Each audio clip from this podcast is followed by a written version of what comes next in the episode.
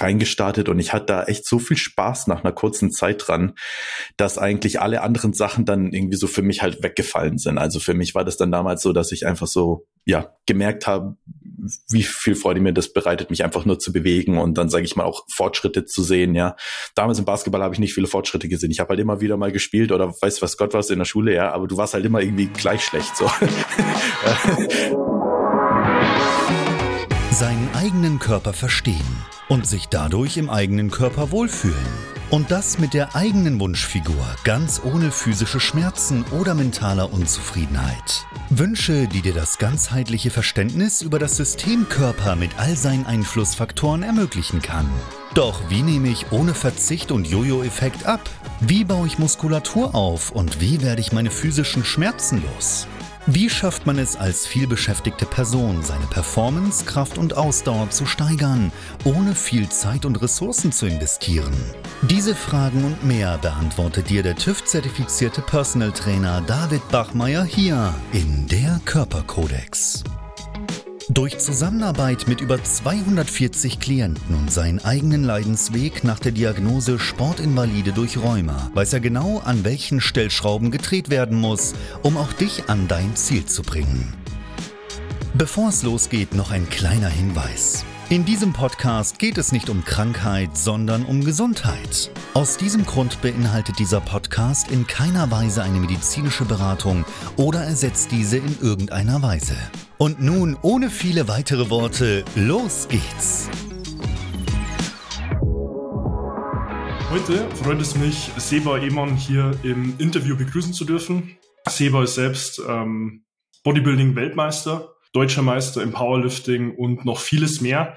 Dazu wirst du aber an der Stelle gleich im Nachgang nochmal mehr erfahren und damit her auch herzlich willkommen von mir.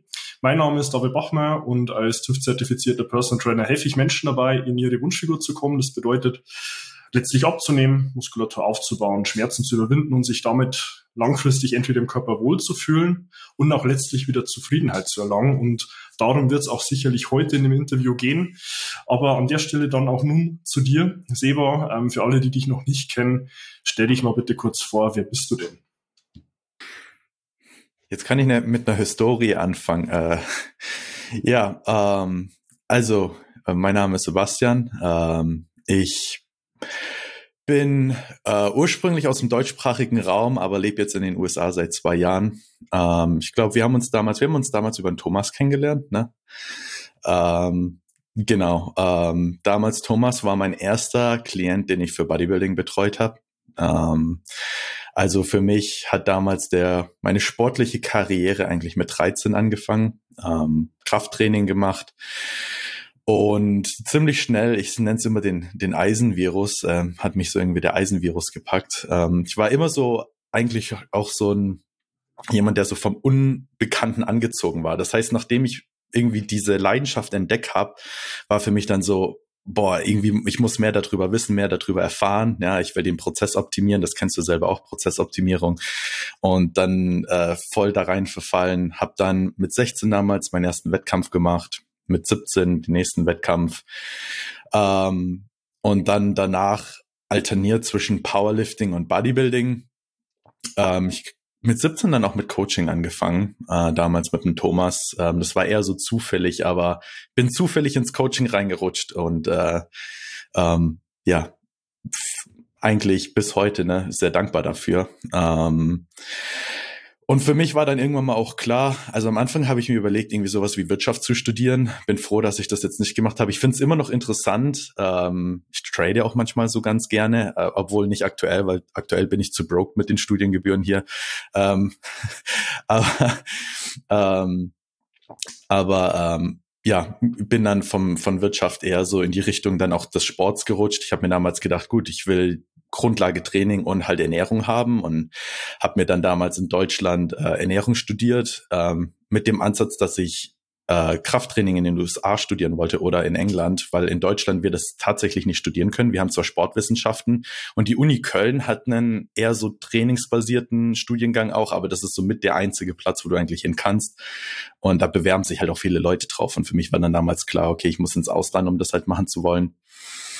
Und dann gab es einen größeren Bruch jetzt dann nach dem Master auch. Ähm, und bin jetzt eher so in die Richtung Psychologie gewechselt. Ähm, obwohl ich merke, also ich, ich mag keine klaren Definitionen da wirklich mehr, weil ich wirklich eigentlich in der Psychologie, in der Philosophie, in der äh, kognitiven Neurowissenschaft eigentlich angekommen bin und wirklich also auch von allen Ecken und Enden halt irgendwie so ein bisschen mir Verständnis äh, versucht zu holen. Aber de facto studiere ich jetzt gerade Master in der Psychologie und möchte mich dann auch auf Doktorenprogramm in der klinischen Psychologie bewerben.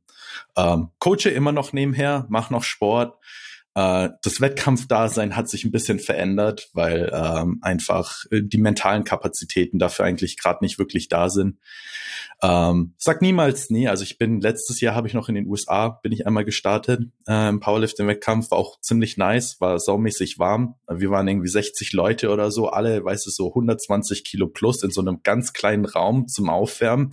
Ich glaube, ich habe in meinem Leben noch nie so geschwitzt, äh, war aber eigentlich ein spaßiges Umfeld. Und seitdem einfach nur so Sport nebenher. Ähm, bin froh, wenn ich noch Progress machen kann, gerade einfach unter den Umständen, was eigentlich recht gut gelingt. Ähm, ja. Das soweit zu meinem Background. Ich wollte es gerade sagen, ja, ich denke, eine, eine, eine gute eine Kurzzusammenfassung von dir selbst. Ähm, du hast ja vorhin gerade angesprochen, so mit 13 Jahren das Bodybuilding begonnen. Ähm, das klingt, denke ich, für viele wie so eine Extrementscheidung. Ja, was hat dich denn in so jungen Jahren dazu bewegt, ähm, direkt auch schon mit dem Sport ganz konkret anzufangen? Ehrlich gesagt muss ich dir sagen, ich fand Sport eigentlich schon immer, also erstmal, ich hatte eine große, also ein Problem mit so Selbstwert und Zufriedenheit mit mir selber. Ich war früher übergewichtig und das ähm, hat mir auch ja, persönlich damals nicht so gefallen gehabt. Ähm, das Problem war, dass eigentlich alle anderen Sporte, die wir so in der Schule gemacht haben oder so Mannschaftssportarten mir eigentlich nicht gelegen haben. Also es war schon mal spaßig irgendwie so, aber ich war halt nicht wirklich so gut drinne. Ähm, und damals dann ähm, ja mir Kraftsport dann halt ausgesucht gehabt und ähm, reingestartet und ich hatte da echt so viel Spaß nach einer kurzen Zeit dran, dass eigentlich alle anderen Sachen dann irgendwie so für mich halt weggefallen sind. Also für mich war das dann damals so, dass ich einfach so ja gemerkt habe, wie viel Freude mir das bereitet, mich einfach nur zu bewegen und dann sage ich mal auch Fortschritte zu sehen. Ja, damals im Basketball habe ich nicht viele Fortschritte gesehen. Ich habe halt immer wieder mal gespielt oder weiß was Gott was in der Schule, ja, aber du warst halt immer irgendwie gleich schlecht so. ähm, und ähm, ja, für mich war das halt auch ganz groß damals, denke ich, auch eine psychologische Komponente dabei, die ich damals nicht gemerkt habe. Also für mich war das dann irgendwie so, äh, ja, einfach ähm, den Körper sich verändern zu sehen, irgendwie selbstbewusster sich auch zu fühlen. Ähm, und zufriedener mit sich selber zu sein. Mir war am Anfang, glaube ich, auch gar nicht klar, dass das in dem Sinne Bodybuilding war. Also ich habe dann ziemlich schnell auch mal so Bodybuilding-Videos mir mal angeguckt, aber in dem Sinne war es Bodybuilding. Ich meine, ich sah nicht aus wie Ronnie Coleman, aber ähm, we weißt du, so den, den Lifestyle gelebt halt wie ein Bodybuilder ziemlich früh. Ähm, und das Interessante war auch so ein bisschen zu sehen, wie unterschiedlich das war, glaube ich, so von der Motivation her mit jungen Leuten, wie ich das jetzt sehe. Weil als ich damals angefangen habe, war Fitness-YouTube gerade am Kommen. Also Social Media gab es in dem Sinne so noch nicht mit Fitness und YouTube war gerade so eigentlich am Kommen. Ähm, also meine Motivation, das Ganze anzugehen, war ziemlich ähm, ja, kam, kam halt, äh, wo war nicht motiviert, sage ich mal, von außen so in dem Sinne, sondern es kam so, kam so selber. Und dann die Entwicklung auch zu sehen, wie das jetzt mit anderen Leuten ist, ist eigentlich ziemlich interessant. Mhm, verstehe. Also schon auch so dieses, dieser intrinsische Faktor dabei. Auf jeden Fall. Obwohl ich jetzt nicht unbedingt sagen würde, das war vielleicht immer auch der gesündeste Faktor, so weißt du. Also ähm, da war sicherlich auch ein, ein, ein Punkt an, weiß ich nicht, Selbsthass und Unzufriedenheit, weißt du, also auch vielleicht so ein bisschen dunklere Motivationsfaktoren irgendwo dabei. Aber es war auf jeden Fall intrinsisch in dem Kontext. Also ich bin damals nicht äh, ins Studio gegangen, wie ich das jetzt mit ja, manchen jungen Leuten erlebt, die dann so, weißt du, die trainieren wirklich zwei Monate und sagen so zu mir, ich möchte, weiß ich nicht, Weltmeister im Powerlifting werden. Und dann ich so, okay, aber ähm, das damals äh, nicht, dass ich das irgendwie den da irgendwie äh, also das beurteile, was die sich da dann irgendwie vornehmen. Aber ähm, für mich war das damals irgendwie gar nicht im Kopf. Also für mich war irgendwie erstmal so, boah, irgendwie macht mir das richtig Freude, weißt du, so ähm, einfach zu trainieren. Die Freude am Tun, ja, die Freude, irgendwie was gefunden zu haben, außer irgendwie äh, Schule und Fernseh gucken damals so, weißt du. Ja. Ja, du hast ja dann auch schon relativ früh mit 16 den deutschen Meistertitel in Natural Bodybuilding gewonnen, was ja rein zum Starten von dem ganzen Thema Krafttraining oder Bodybuilding dann am Ende, um es in, in den Term zu bringen, ja doch eine sehr kurze Zeitspanne darstellt. Ähm, was denkst du jetzt zurückblickend, hat dich zu diesem Erfolg geführt? War es harte Arbeit oder doch eher gute Gene? Ähm, ich würde wahrscheinlich sagen, es war eher harte Arbeit. Ähm, also ich habe definitiv ähm, glaube ich, ganz gute Gene, um ordentlich Muskeln aufzubauen. Also so einfach so von der, von der Menge her. Vom Körpertypus her im Bodybuilding habe ich aber keine besonderen Gene gehabt. Ja, ich hatte ziemlich früh riesige Quads und einen guten Rücken. So, ähm, was sicherlich seltener ist, weil viele Leute siehst du, dann haben eher vielleicht mal gute Schultern, Brust, Arme oder irgendwie sonst irgendwas. Also von dem her war es eher un ungewöhnlicher, ähm, insbesondere in dem jung jungen Alter. Aber wenn du dir halt mal wirklich so ein bisschen die Ästhetik halt anguckst, die war eigentlich schon ein bisschen Krise, weil ähm, so Brust, Schulter, Arme waren nicht wirklich da, riesiger Rücken, riesige Quads, kein Arsch, kein Beinbeuger. Ähm, und so in der Gesamtbetrachtung des Bodybuildings her ähm, sicherlich eher eine außergewöhnliche Linie gehabt, nicht so tolle Muskelbäuche gehabt. Also ähm, von dem her sage ich so, klar, keine schlechte Genetik, auch wie schnell, denke ich, der Fortschritt gemacht wurde. Äh, aber ich weiß damals noch, dass nachdem ich den Sport angefangen habe und dann die sage ich mal, die Entschlossenheit hatte, irgendwann mal, okay, ich mache mal einen Wettkampf und mich eingelesen habe, oh, es gibt Natural Bodybuilding, es gibt eine Teenage-Klasse, die ist nicht bis Junioren, sondern nur bis 18 Jahre, also auch irgendwie Leute, gegen die du antreten kannst, wo es Sinn macht, ja, wenn du irgendwie gegen Leute antrittst, die 23 sind und auf äh, irgendwie halt Steroide, ja, da, das siehst du aus wie ein Lappen daneben. Ähm, und für mich war das dann so, okay, das macht Sinn. Und da ist dann auch so ein bisschen halt unter, ich denk mal, ähm, unterschwellige Persönlichkeitssachen einfach äh, rausgekommen, also ähm, auch extrem neurotische Verhaltensmuster. Also ich hab, bin dann richtig obsessiv auch an die Sache halt herangegangen. Von dem her ist es, denke ich, was, wo ich jetzt im Kontext von einer harten Arbeit auch sagen würde, das ist nicht unbedingt was, wo man sich jetzt irgendwie ähm, ein Vorbild dran nehmen sollte. Ähm, äh, aber es war definitiv sehr harte Arbeit, äh, gerade in der ersten Wettkampfdiät. Also ähm, ja, bis fast an Bruch, ja, vom, vom mentalen und physischen Möglichen. Es war bis, es war mein härtester Wettkampfdiät jemals. Definitiv. Also ich erinnere mich auch, ich erinnere mich auch noch, ich hatte dann, also gab es Momente, da hatte ich Aussetzer im Sehen und solche Geschichten, weil ich, ähm, weil mein Körper wirklich so am, am Ende war, ja. Also gut heißen kann man das nicht. Weißt du noch damals so deine Eingangs-Ausgangsgewichte, also Start- und Ende-Diät? Dass da auch der Gegenüber, der Hörer jetzt so eine Perspektive hat, so wie schwer warst du, welche Größe, Konstitution? Ähm, ja, genaue Startgewichte kann ich dir nicht mehr sagen. Es war irgendwo zwischen 103 und 105 Kilo. Das weiß ich auf jeden Fall noch. Ähm, ich stand auf der Bühne mit 87 Kilo. Damals war das noch so 2013. Da war ja auch noch nicht wirklich die Information so, weißt du, so da im Sinne von Makro-Tracking, weißt du, so all die Sachen, die selbstverständlich heute sind, die, die waren damals noch nicht selbstverständlich, insbesondere nicht in Deutschland, weil das so ein bisschen entkoppelt war, da noch nicht Fitness-YouTube da war und sowas von eigentlich so auch so wissenschaftlicher Datenlage. Viele Leute haben damals einfach noch darüber argumentiert, ob es besser ist, Fisch oder Hühnchen zu essen in der Diät.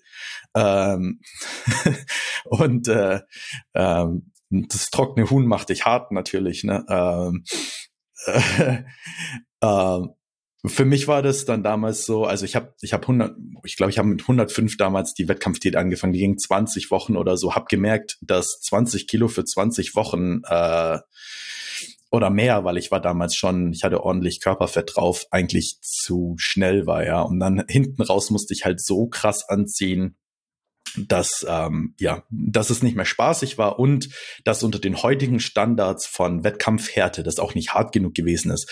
Aber da sieht man halt einfach mal, wenn man jetzt die Wettkampfbilder sich anguckt, weißt du so, die meisten Leute waren damals so. Also es ist halt immer so den Informationsfluss, den man heute hat, der standardisiert, wie alle Leute halt irgendwo halt preppen. Und damals war es halt auch so, das gab's halt generell nicht. Deswegen stand damals kaum einer mit Streifen auf dem Arsch, außer vielleicht so der damalige Männer-Gesamtsieger, weißt du? Also ähm, oder die ersten drei im Gesamtsieger stechen oder irgendwie sowas. Ähm, Genau, aber ich stand mit 87 auf der Bühne und in dem Folgejahr dessen, ich weiß nicht noch, da habe ich angefangen, die Wettkampfdiät mit 108, also mit drei Kilo schwerer. und stand auch mit 87 auf der Bühne, also selbes Wettkampfgewicht, aber deutlich andere Körperkomposition, ja, ähm, deutlich härter und ähm, mehr Muskelmasse halt. Also da ist viel passiert in der Zwischenzeit, ähm, aber ging immer noch was härtemäßig, ja, also das war definitiv nicht am Limit. Hm. Ähm, ich, du hast im Vorhinein auch oder im Vorpunkt auch angesprochen, so diese Differenz so zu den ähm, Themenbereich, wenn es um Steroide geht. Ähm, wie würdest du da jetzt aus deiner Perspektive so das Thema Doping im Naturalsport per se sehen? Ähm, ist das hinter den Kulissen existent oder ist es wirklich alles natural, äh, wenn auch natural draufsteht? Ich kann natürlich jetzt nur so für die Zeit auch sprechen, währenddessen ich mal da war und was ich halt so mitbekommen habe. Ähm, Gerade 2018. Also ich muss sagen, von all den Verbänden, ich bin ja international gestartet, auch in unterschiedlichen Verbänden. Ich habe Freunde gehabt, die in anderen Verbänden oder ich habe Freunde, die in anderen Verbänden gestartet sind. Da unterhält man sich natürlich auch mal, wie ernst die das nehmen Dopingrichtlinien etc. pp. Ich muss sagen, dass von was ich gehört habe, der deutsche Verband mittlerweile sehr rigoros ist. Also mit am rigorosten so. Also wenn du dann hörst zum Beispiel, ich weiß, dass den Patrick Teutsch, meine ich, ähm, mal in der Off-Season ähm, unangekündigt Blut abgenommen haben. Weißt du, solche Sachen hörst du in den meisten Verbänden, insbesondere wenn es nicht um Preisgelder geht, eigentlich nicht. Ähm, von dem her, Deutschland macht das richtig gut. Die haben auch das abgekapselt in dem Sinne, dass die ähm, eigentlich einen unabhängigen, eine unabhängige Firma haben, die halt für die WADA halt testet, die das dann am Ende macht. Das heißt, der Verband selber hat da nicht irgendwie die Hand im Spiel. Also die sagen, das sind die Richtlinien und damit äh, entstehen dann auch nicht irgendwelche Interessenskonflikte. Ähm, und wenn man dann eigentlich sich mal anhört, also gerade so Fälle, wo mal Post, also zum Beispiel 2018 wurde ich, glaube ich, dreimal getestet oder sowas. Äh, zwischendurch wurde immer wieder getestet. Dadurch, dass ich Sieger gewesen bin, wurde ich natürlich am Wettkampftag getestet. Ich wurde aber auch off-season mal getestet. Und viele Leute wissen es nicht, wenn man sich mal darüber unterhält. Weißt du, die denken so, ähm, weißt du, Natural Bodybuilding, ach ja, weißt du, ähm, aber die Leute, die nie durch das Testing durchgegangen sind, auch nicht wissen, wie eigentlich akkurat die testen. Also zum Beispiel, wenn du eine Körperuntersuchung hast, ja, die, ähm, der schaut sich ja alles an. Ne? Also der schaut sich dann nicht so grob mal, naja gut, das Hautbild sieht gut aus, sondern der guckt dann nach Einstichstellen, ähm, so sage ich mal, weißt du, nach vorne beugen, Arschbacken auseinander, so, weißt du, weil es halt wirklich doch Leute gibt, die halt natürlich diese Mittel nutzen, ja. Aber das ist jetzt nicht so, dass zum Beispiel der Dopingtester dahingehend naiv ist, sondern in dem Sinne, dass wenn du dich dem Ganzen unterziehst, du als Athlet dann auch bereit bist, sage ich mal, zu sagen, gut, ich bin dopingfreier Sportler, mit dem gehe ich dann halt dann auch so mit. Um die Frage akkurat zu beantworten, ähm, ich denke, basierend auf den Leuten, wo ich gehört habe, dass die eigentlich am Ende positiv getestet wurden, zumindest im deutschen Umfeld. Also ich kann jetzt natürlich so amerikanisches Umfeld hörst du manchmal Dinge, aber dann weiß ich halt auch am Ende immer nie genau, wie bei dem Verband an dem Tag getestet wurde, etc., was für Politik da dahinter spricht, sind da Interessenskonflikte etc. dabei. In Deutschland aber auf jeden Fall würde ich sagen, dass die Leute positiv getestet werden, auch mit ordentlich Substanzen im Blut, die an dem Tag hinkommen und denken, von anderen Freunden, weil sie es gehört haben, dass es alles nur Verarsche ist. Also es sind die Leute, die dann meinen so, ach ja, Natural Bodybuilding, komm schon, weißt du? Und dann auf einmal, weil dann halt wirklich der Dopingtester dasteht und sich denkt so, der Junge sieht nicht äh, natural aus, also nicht nur, sag ich mal, im Sinne von vielleicht, weil er auch der breiteste ist, sondern einfach auch, weil halt gewisse, der, der Dopingtester ist gut trainiert, hat ein sehr, sehr geschultes Auge, ähm, dann sich denkt, den ziehe ich raus, unabhängig davon, welcher Platz der belegt ähm, die Leute dann halt auffliegen. Ähm, und ich glaube, es ist wirklich selten, dass du dann Leute hast, die im Natural Bodybuilding sind, die sozusagen sagen, gut, dafür stehe ich ein, ja, ich krieg da kein Geld, ich krieg da nur, sag ich mal, ein Plastikpokal oder halt kein Plastikpokal, normaler Pokal, aber das ist es halt irgendwo, dass jemand dann wirklich der, sag ich mal, in die Richtung geht, moralisch, sag ich mal, so daneben ist, dass er dann am Ende sagt, gut, ich nehme halt wirklich Substanzen. Ich will nicht sagen, dass es das nicht gibt, aber ich würde sagen, den Großteil der Leute, die überführt werden, und es werden Leute definitiv überführt, aber den Großteil der Leute, die überführt werden, sind, sind eigentlich nicht die Spitzenathleten, sondern es sind wirklich die Leute, die dann halt dann irgendwie mal, ja, das probiere ich aus und dann vielleicht so über Ecken sich denken, naja gut, da nimmt ja eh jeder was und sich halt nicht näher informiert haben sich das Ganze unterzeichnen und dann auf einmal groß überrascht sind, wenn dann wirklich der Dopingtester vor der Tür steht, ja. Und ich meine, ich habe mich damit auch mal direkt mit dem dann unterhalten. Dann hörst du dann halt auch wirklich so Sachen wie so, weißt du, so, die sind erstaunt. der steht dann da und er ist dann so, also so, dann auch so die Konversation, die, die er mir dann erzählt hast, weißt du, das ist dann wirklich so, oh, ähm, scheiße, ja. Und das Problem ist auch, dass gerade in Deutschland, du kriegst dann auch ähm, rechtliche Konsequenzen, ne? Dadurch, dass die Substanzen illegal sind, du wirst dann nicht nur ausgeschlossen vom Verband, kriegst eine Sperre etc. pp, sondern das wird dann auch alles zum, es geht dann alles zum Staatsanwalt. Also, ähm, äh, ja, von, von, von meiner Seite her, ich will nicht sagen, dass es keine Leute gibt, die auch mal eine Top-Platzierung belegen, die sozusagen was nehmen. Ich glaube, es ist aber relativ selten, weil die Leute, die so ernst diesen Sport betreiben, die sind meistens dann moralisch auch so gut. Ja, die, die sind dabei dann zu sagen, so, das ist das Spielfeld, mit dem will ich gehen. Und wenn ich halt wirklich, sage ich mal, ein guter Bodybuilder sein will und was nehme, dann wechsle ich halt den Verband, ja. Ähm, ja, das ist, also in, in dem Sinne würde ich sagen, in den meisten Fällen, wenn du Leute siehst, äh, steckt auch natural drin. Ähm, obwohl ich sagen muss, eine Sache, die vielleicht noch kurz zu erwähnen ist, das ganze Thema Richtlinien wird immer schwieriger, weil zum Beispiel, wenn du dir über Pre-Workouts nachdenkst, ähm, viele Leute sind sich mittlerweile gar nicht bewusst, wann eigentlich Sachen natural oder nicht natural sind auf der Dopingliste. Ja, also du hast zum Beispiel gewisse Stimulantien, wo die dann sagen, die Stimulantien plus die erste Derivatklasse, also kleine Veränderungen von diesem Molekül sind verboten. Ja, wenn du jetzt dann am Ende das Molekül hast und dann irgendwie weiß ich, ein Derivat und dann halt noch ein Derivat davon. Ist das jetzt verboten oder nicht? Ja. Und dadurch, dass halt gerade in der Fitnessindustrie halt wirklich mit jedem Mitteln versucht wird, sage ich mal, einen Booster dann halt wieder effektiv zu machen, ähm, hast du da halt echt Schwierigkeiten, insbesondere wenn du dich nicht auskennst. Weil du dann ähm, mal so ein Ding nimmst und ich meine, ich habe einen persönlichen Fall von einem Kollegen von mir, den, den, den ich kannte, der bei mir im Freundeskreis war, der dem und das würde ich behaupten, nicht, weil er das bewusst wollte, aber dem halt ähm, der deutsche Meistertitel aberkannt wurde deswegen. Ja, weil jeder, der gut aussieht, ja, der kann auch auf einen Pre-Workout verzichten, ja, in der letzte Woche vor dem Wettkampf. Ja, der denkt sich dann so gut, wenn ich weiß, dass ich deswegen positiv getestet werde, weißt du, so die harte Arbeit, die kommt vom Training und von der Diät, ja deswegen, es wird schwierig, weil du hast mittlerweile immer mehr solche Fälle, ja. Du hast Fälle, wo dann Leute dann irgendwie, keine Ahnung, mal Sachen genommen haben und dann halt überführt werden wegen irgendwelchen Stimulanzen, die eigentlich denen gar nicht so viel Vorteil gegeben hat. Und das ist dann, glaube ich, eher, weil die Leute nicht wussten, was sie konsumiert haben. Naja, wichtiger Punkt, denke ich auch, das mit aufzuführen. Ähm, wenn du dich noch zurückerinnerst mit Glycerol, wie das damals in den Pumpuster mit aufkam, hatte ich ja direkt mal per E-Mail auch beim GmbF nachgefragt und die waren sich ja selbst auch nicht so ganz einig, wie sie das Thema in Zukunft handeln wollen, ähm, wenn man es halt in jedem Pumpbooster mit drin sieht.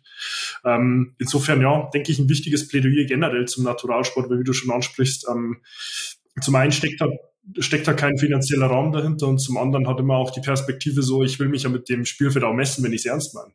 Du hast manchmal auch 20 Gramm Glycerol oder sowas in manchen Proteinriegeln drinne. Also das, ist dann, das ist dann auch so, also ja, es ist es, zum Beispiel, was halt auch interessant ist, was viele Leute zum Beispiel nicht wissen, es sind nicht nur Substanzen, also es sind zum Beispiel auch gewisse Methoden verboten. Äh, verboten. Injektionsmethode, wenn nicht ärztlich veranlasst, ist verboten. Das heißt, selbst wenn du da sitzt und dir irgendwie eine Hydra äh, Hydrationslösung in den Arm reinfließen lässt und nichts verboten ist, die Tatsache, dass du dir das selber vielleicht gelegt hast, ohne ärztliche Anweisung, würde dich positiv testen, ja. Und das sind einfach so Sachen, wo man auch realisieren muss, dass viele von diesen Sachen ja nicht sportspezifisch spezifisch sind. Die kommen dann für andere Sportarten dann auch noch mit rein und so weiter und so fort. Und wenn du Athlet bist und du unterschreibst das Ding, dann egal ob das Sinn macht oder nicht, das sind halt die Spielregeln, mit denen du dann halt am Ende äh, zu arbeiten hast.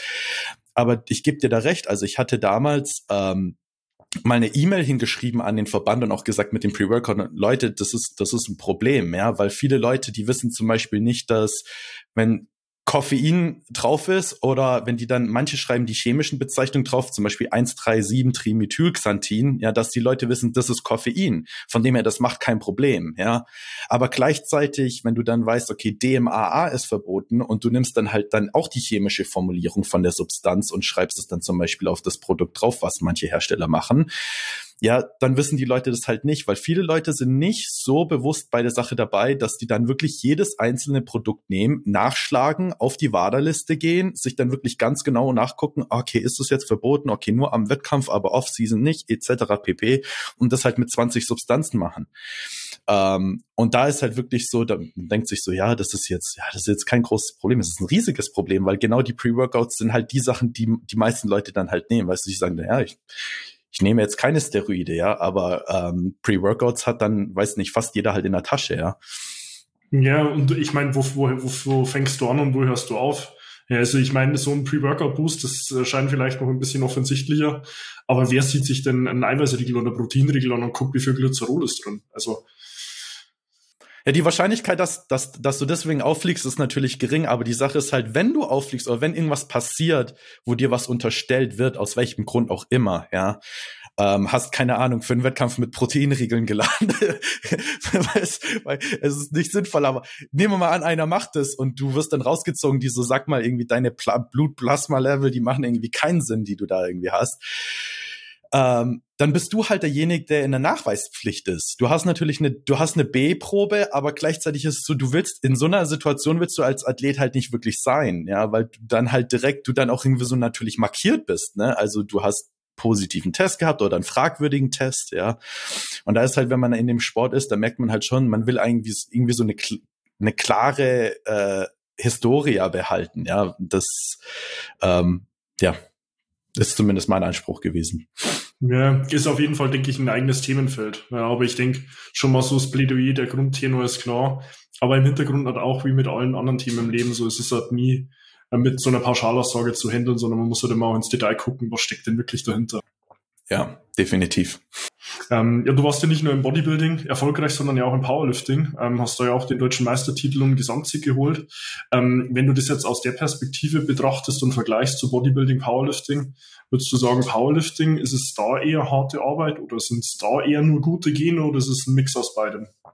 Ich würde sagen, im Powerlifting ich glaube, ich habe eher bessere Gene zum Beispiel fürs Powerlifting wie fürs Bodybuilding, muss ich dir ganz ehrlich sagen. Ähm, ich habe auch im, na, im Nachhinein würde ich behaupten, dass wahrscheinlich die Art und Weise, wie ich trainiert habe, angebracht war in dem Sinne, um das Maximale für meine Bodybuilding-Sachen rauszuholen. Aber ich glaube gerade so, ich habe jetzt ziemlich viel trainiert, aber ich gerade zum Beispiel im Powerlifting, ähm, ich bin stark damit geworden, keine Frage. Aber das ist zum Beispiel, ich glaube, da wäre es manchmal angebrachter gewesen. Ich hätte eher eigentlich so ein bisschen auch mal äh, meinem Körper mehr Regen Regeneration gegeben, vielleicht die Frequenz von gewissen Sachen reduziert etc. Um einfach, sage ich mal, das, was mein Körper an ohnehin Kraftpotenzial mit hat, wie er adaptiert, genetisch und so weiter und so fort, einfach das ein, so ein bisschen fließen zu lassen. Also in dem Sinne, um dasselbe Maß irgendwo rauszuholen, äh, kannst nicht wirklich vergleichen, so, weißt du, Äpfel mit Birnen, aber so, ich glaube, im Bodybuilding müsste ich doch mit deutlich mehr mit mehr Gewalt irgendwie ran, wie jetzt, sage ich mal, im Powerlifting. Ähm, im, im, im, Im Gesamten, also unabhängig von mir, würde ich fast behaupten, dass Powerlifting es ist so ein bisschen eine interessante Frage. Ich habe so ein bisschen bei Powerlifting das Gefühl, dass das hängt so ein bisschen von der Person ab. Also es gibt manche Leute, für die ist wirklich mehr Training mehr, auch im Powerlifting. Und es muss nicht ja nicht immer mehr heißen, mehr schweres Training ist mehr, sondern halt einfach mehr, weiß ich nicht, gewisses sportspezifisches Training. Aber für viele Leute ist einfach so, ab einem gewissen Stimulus ist, sind sie einfach besser daran getan, einfach nach Hause zu gehen oder mal irgendwie auf einen Spaziergang, anstatt mehr zu trainieren. Und ähm, ich glaube, im Bodybuilding hast du da manchmal ein bisschen mehr äh, Potenzial mit einer höheren Arbeitskapazität, vielleicht nochmal weiß ich nicht, mehr rauszuholen oder sonst irgendwas. Auch, aber selbst das ist nicht für jeden wahr. Ja, es gibt manche Leute, für die ist dann mehr definitiv auch nicht mehr. Es ist halt aber einfach so, wenn du stark wirst, dann leiden deine passiven Strukturen mehr. Und wenn du halt irgendwann mal eine gewisse Kraftschwelle überschreitest äh, und du vielleicht nicht öfters als einmal alle fünf bis sieben Tage heben solltest, ohne die halt den unteren Rücken halt wegzuknallen, Weißt, da kannst du, da kannst du halt nichts machen dagegen. Das ist dann halt einfach so, selbst wenn deine Muskeln halt mehr handeln können, deine passiven Strukturen sagen halt vielleicht irgendwann mal, Digi, jetzt ist halt gut. Ähm, aber man merkt, dass halt auch die Ansprüche ein bisschen unterschiedlich sind. Also ich merke zum Beispiel, früher waren die Sachen viel kongruenter. Also ich konnte beides gleichzeitig machen. Die Kniebeugen waren gut für meine Quads etc. Und jetzt, wenn ich mich halt verbessern will, ich merke halt, dass so im Sinne von Bodybuilding das eigentlich mittlerweile immer mehr auseinandergeht. Weil wenn ich halt zum Beispiel mal wirklich schwer hebe, du, ich heb früher habe ich fünf Sätze gehoben, jetzt hebe ich halt zwei schwere Sätze oder so und ich bin halt im Arsch. Aber ähm, äh, ja, gerade so was das, was mein Körper jetzt bräuchte fürs Bodybuilding, um noch weiter Progress zu machen, ist halt ziemlich anders von dem, was mein, was ich bräuchte halt fürs Powerlifting so ein bisschen. Also es ist immer noch überlappend, aber diese Überlappung geht halt immer weiter auseinander. Und seitdem merke ich auch, dass das eigentlich immer weniger, sag ich mal, nebenher beides gleichzeitig mitläuft, sondern immer mehr eigentlich so, ich mache mal ein bisschen mehr Bodybuilding und habe ein bisschen Powerlifting dabei und dann wirklich geht's dann wieder in die andere Richtung und dann geht's wieder in die Richtung. Und früher war es halt doch so beides gleichzeitig irgendwie. Ähm, genau, ja. Mhm. Wie sieht da jetzt für jemanden, der da völlig unbedarft ist, gar keine Vorstellung hat, so ein ähm, Trainingspensum aus? Wenn du jetzt mal vergleichst, so ein primärer Fokus im Bodybuilding im Vergleich zu einem primären Fokus im Powerlifting, Woche zu Woche im direkten Vergleich, wie kann man sich da das Volumen jeweils vorstellen, also in Bezug auf die Trainingseinheiten und Inhalte? Das ist voll interessant, weil ich habe echt das Gefühl, das ist diese typische Ansage, ne? Es ist so individuell unterschiedlich, aber es ist halt, ist wirklich so, weil wenn ich mir halt überlege, ich habe ein paar Leute im, im Bodybuilding und im Powerlifting. Also es gibt Leute im Powerlifting, die ich kenne, die wirklich den besten Fortschritt machen, wenn die sich auf einen Topsatz hocharbeiten und dann war's das. Ja, keine Backoff, nichts und dann auch wirklich minimal vielleicht Assistance Work. Also für die ist es so Kniebeugen, ein Topside hocharbeiten und wenn der wirklich produktiv war, vielleicht noch einen leichten Backoff und that's it. Und ich habe gedacht, so das kann doch nicht sein. Also bis ich das mal gerallt habe als Coach war so, weil ich halt so unterschiedlich bin als Athlet, habe ich mir gedacht, so groß kann der Unterschied nicht zwischen Athleten oder sein, ja. Aber er ist es. Und genau dasselbe ist es halt irgendwo auch im Bodybuilding. Du hast halt manche Leute, weißt du, so ähm, die den Trainingsstress dann halt eher über Volumen halt wirklich reinholen müssen. Dann hast andere Leute, die machen halt wirklich, weiß ich nicht, drei, vier Topsätze für eine Muskelgruppe und dann war's das für die Muskelgruppe, ja. Vielleicht können sie das dann nach in fünf Tagen halt wieder machen. Ähm, oftmals sind, ist das für die Athleten natürlich dann auch identisch. Also jemand, der dann wenig Volumen, höhere Intensität fährt fürs Bodybuilding, für den ist das wahrscheinlich dann auch der Fall fürs Powerlifting. Und im Gegenzug jemand, der vielleicht eher höhere Arbeitskapazität, also bei mir war das ja auch so, der mehr Volumen fährt fürs Bodybuilding, kann tendenziell auch mehr Volumen ab fürs Powerlifting. Ich würde sagen, wenn man einigermaßen stark wird, ähm, nimmt Powerlifting manchmal mehr Zeit im Anspruch, weil du halt einfach diese mentale Komponente von Schwergewicht bewegen hast, längeres Aufwärmen hast, mehr Aufwärmsätze hast und bis du dann mal wirklich durchs ganze Training durch bist, nur mit Bankdrücken und, und, und Kniebeugen, das kennst du selber, da kannst du wirklich manchmal einfach zwei Stunden ins Land gehen lassen. Ähm, wohingegen im Bodybuilding, wenn du wirklich super effektive Übungen hast, wo du weißt, da krieg, habe ich wenig Schmerzen bei, da, klar muss ich mich aufwärmen, aber das ist so, da bin ich einfach drin, fest, bam, und dann kann ich ballern dann geht's manchmal schon flotter irgendwie so. Ähm, also in dem Sinne, ich glaube, dass die das, auf was der Athlet anspricht, irgendwie, ob es mehr Volumen oder mehr Intensität ist, das ist vermutlich dann ziemlich ähnlich zwischen den beiden Sportarten. Also ich glaube nicht, dass jemand irgendwie auf hohe Intensität im Bodybuilding anspricht, aber dann auf hohes Volumen im Powerlifting. Also das wäre ist eher so, dass wenn du halt hättest, der muss irgendwie mal irgendwie durch eine Verletzung durch und deshalb muss man mal mit der Intensität runter, dass sich die Sachen unterscheiden. Aber generell überlappt sich das dann eigentlich schon. Ähm, und ja, ich glaube, das, das hat ziemlich, das, das hat ziemlich, ziemlich gut beantwortet, ja. Ähm, da vielleicht nur einen Eindruck zu geben, was waren damals so deine Stats für die einzelnen Lifts, also sowohl Heben, Beugen und auch Bank, jetzt auch im Kontext von dem äh, deutschen Meistertitel und Gesamtsieg? Also damals, der deutsche Meistertitel, muss man auch sagen, war bei den Junioren, ähm, also Gesam Gesamtsieger, das war Gesamtsieger an dem Juniorentag, das war nicht bei der offenen Männerklasse damals. Ähm, ich bin damals in 105er gestartet, habe 272, 275 gebeugt. Glaube ich. Ich weiß es gar nicht mehr. Äh, ich glaube 175 gedrückt oder so und 325 gehoben. Ähm, das war aber schon Krise, weil ich damals schon so, ich meine, du hast gehört, meine er, damals meine erste Wettkampfdiät, das war 2013, habe ich ja mit 100, äh, 103 bis 105 Kilo die Diät angefangen. Und ja, da bin ich äh, gestartet im Powerlifting mit 105 Kilo. Also ich hatte locker 10 Kilo mehr Muskeln 2018 oder 8 bis 10 Kilo mehr Muskeln. Also für mich, ich bin da ziemlich lean gestartet. Ich weiß noch, ich hatte echt beschissenen Watercut an dem Tag auch. Ähm, weil ich der erste auch an dem Tag dran war zum für den Wettkampf. Ich 4 Uhr aufgestiegen und äh, aufgestanden, aufgestiegen, aufgestanden und wirklich mit Jacke, Pulli, drei Hosen, äh, weiß ich nicht, draußen halt so äh, die ganze Zeit im Kreis gelaufen, dann heiß geduscht für zwei Stunden und so Zeug halt. Ähm, also das war schon damals Krise. Das mittlerweile bin ich, ähm, also letztes Jahr bin ich in der 110 Kilo Klasse gestartet und aktuell ich, also mein Gewicht, ich wiege fast 120 Kilo gerade. Also ich bin auf, in Zukunft, ich denke 110 Kilo könnte ich schon noch machen, aber ich glaube, meine Zukunft ist in der 120 Kilo Klasse. Deswegen, das muss man alles so ein bisschen in dem Kontext mal so ein bisschen betrachten. Ähm, aktuell, ich denke, ich bin ziemlich nah an der 300 Kilo Beuge jetzt dran. Ich bin ziemlich nah am 200 Kilo Bankdrücken dran und wahrscheinlich beim Heben irgendwo 350, 360 Kilo oder sowas. 1,85. Mhm. Ja, weil da, wenn man jetzt vielleicht auch so als Zuhörer oder Zuseher mal die Daten hört, ähm, so 1,85, 120 Kilo plus. Ähm, würdest du sagen, zu, zu sowas wird man geboren? Oder man kann sich das auch, wenn man es wirklich ernst nimmt, auch aneignen? Weil, wenn ich jetzt mal so denke, 320 Kilo plus heben, das sind wahrscheinlich mindestens 50 Prozent mehr, als man so in einem ja, klassischen Studie irgendwo als Maxwert von dem stärksten Kerl oder der stärksten Frau irgendwo sieht. Ähm, würdest du da sagen, zu sowas wird man geboren oder das kann man sich auch wirklich aneignen und antrainieren? Also ich würde sagen, ähm, deswegen nochmal zu dieser Genfrage zurück. Ich glaube, die Kraftwerte, die ich habe, äh, man, man muss das natürlich auch immer im Kontext meiner, meiner, äh, sag ich mal, meines Gewichtes und meiner Körpergröße, sag ich mal, betrachten.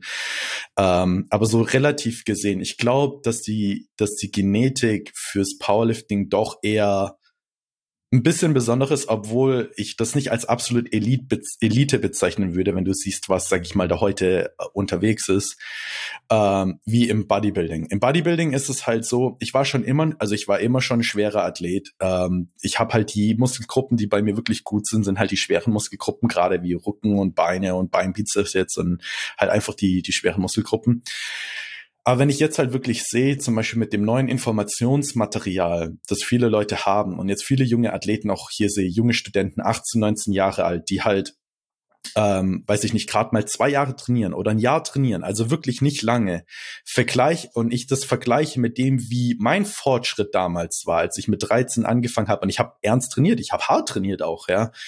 Ähm, viele von den Leuten haben deutlich bessere Fortschritte, wie ich damals das hatte. Und das ähm, natürlich andere Informationen etc., aber ich würde deshalb nicht sagen, dass mein Bodybuilding-Potenzial jetzt irgendwie genetisch bedingt ist, sondern einfach der Tatsache entsprechend, dass ich das ziemlich ernst jetzt nehme, schon für fast 13 Jahre. Und da halt wirklich nie wirklich mal auch ein Jahr dabei war, wo ich gesagt habe, boah, Digga, kein Bock. Also klar, das hat sich mal unterschieden, aber ich glaube, dass ähm, unterschätzt man manchmal, wie wirklich 13 Jahre, wenn man das wirklich ernst nimmt, mal so, weißt du, jede einzelne Tag isst du genügend Protein, isst du genügend Essen und trainierst halt wirklich hart, so jeden einzelnen Tag für 13 Jahre oder nahezu jeden einzelnen Tag, also 98 Prozent der Fälle, wie viel da halt geht. Und selbst mit einer nicht Elitengenetik du dann vielleicht als, wenn du Bodybuilding machst, du doch eine Physik bekommst, die halt für deine Statur und deine Körpergröße halt brutal ist.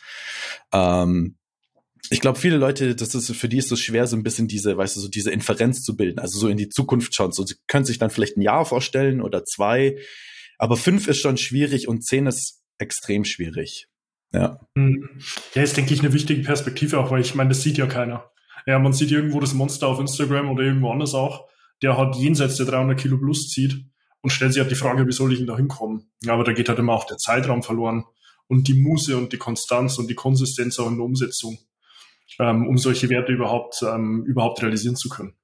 Es ist halt, man muss halt auch sagen, bei mir die Tatsache, dass ich halt beides immer gleichzeitig gemacht habe. Ne?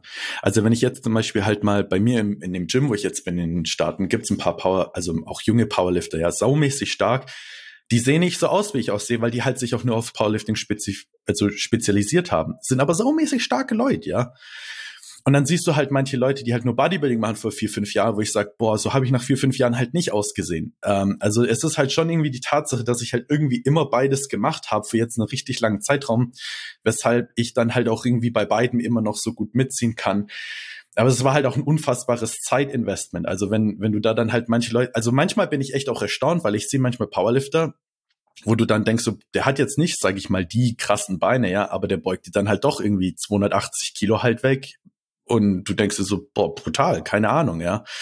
Aber da spielt halt das Thema Spezifität halt so eine große, so eine große Rolle. Und wenn jemand das halt will und sagt, ich möchte stark sein und ich möchte irgendwie auch ein Bodybuilder sein, man muss halt, man muss halt einem bewusst sein, dass dann halt irgendwo auch irgendwo immer diese beiden Komponenten im Training halt vorherrschen müssen, ja.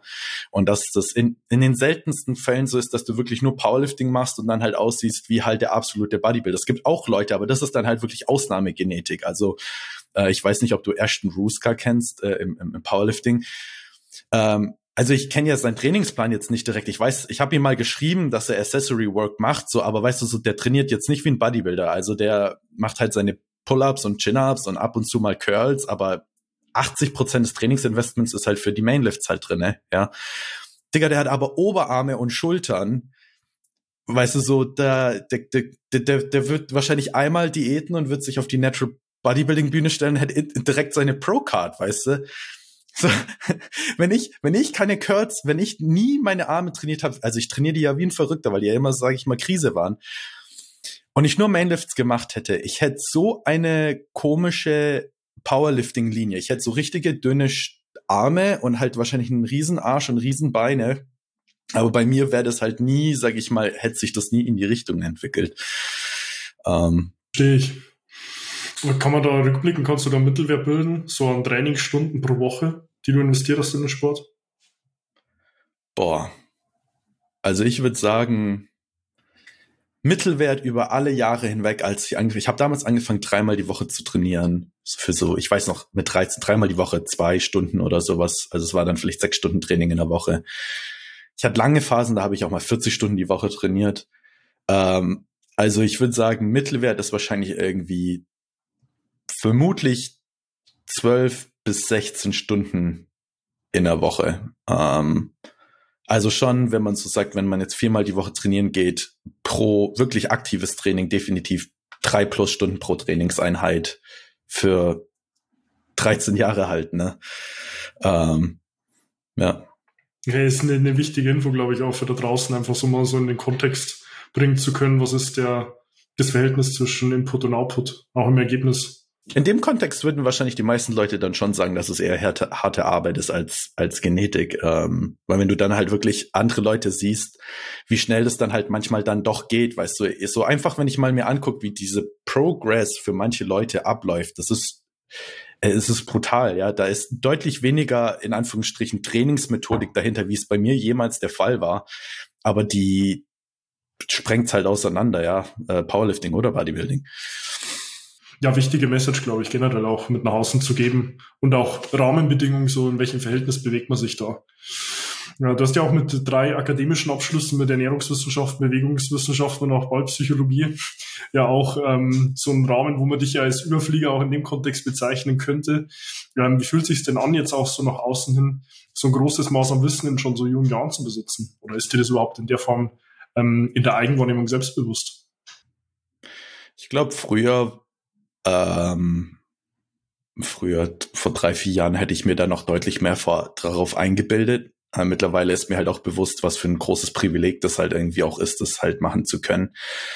Ähm, es ist mittlerweile so, dass ich das nicht in dem Kontext als besonders betrachte, dass ich selber besonders bin, sondern dass es halt einfach mein besonderer Lauf, like, einfach Weg gegangen ist, den ich halt irgendwo gegangen bin, ja. Also es, so, manche Leute, die machen andere Dinge ähm, und sind damit super glücklich und ich mache das und das macht mich super glücklich. Also für mich ist es echt so, ich, ich habe damit schon mal mit meinem Papa und mit meiner Freundin drüber geredet, habe ich gesagt, so, weißt du, ich könnte mir echt vorstellen, mein ganzes Leben lang Student zu sein. So, vielleicht, vielleicht nicht, ja, also vielleicht, äh, aber zumindest das ganze Leben in der Uni zu sein. Dann bin ich halt Professor oder weißt, weißt was, weiß ich was oder ähm, also von dem Sinne her, für mich ist es so, dass ähm, ich finde es einfach super spannend, sage ich mal, ja, die unterschiedlichen Perspektiven zu betrachten, jetzt vielleicht auch im Kontext vom Training und Sport und Coaching, äh, nicht nur nicht nur in dem in, in dem Maße.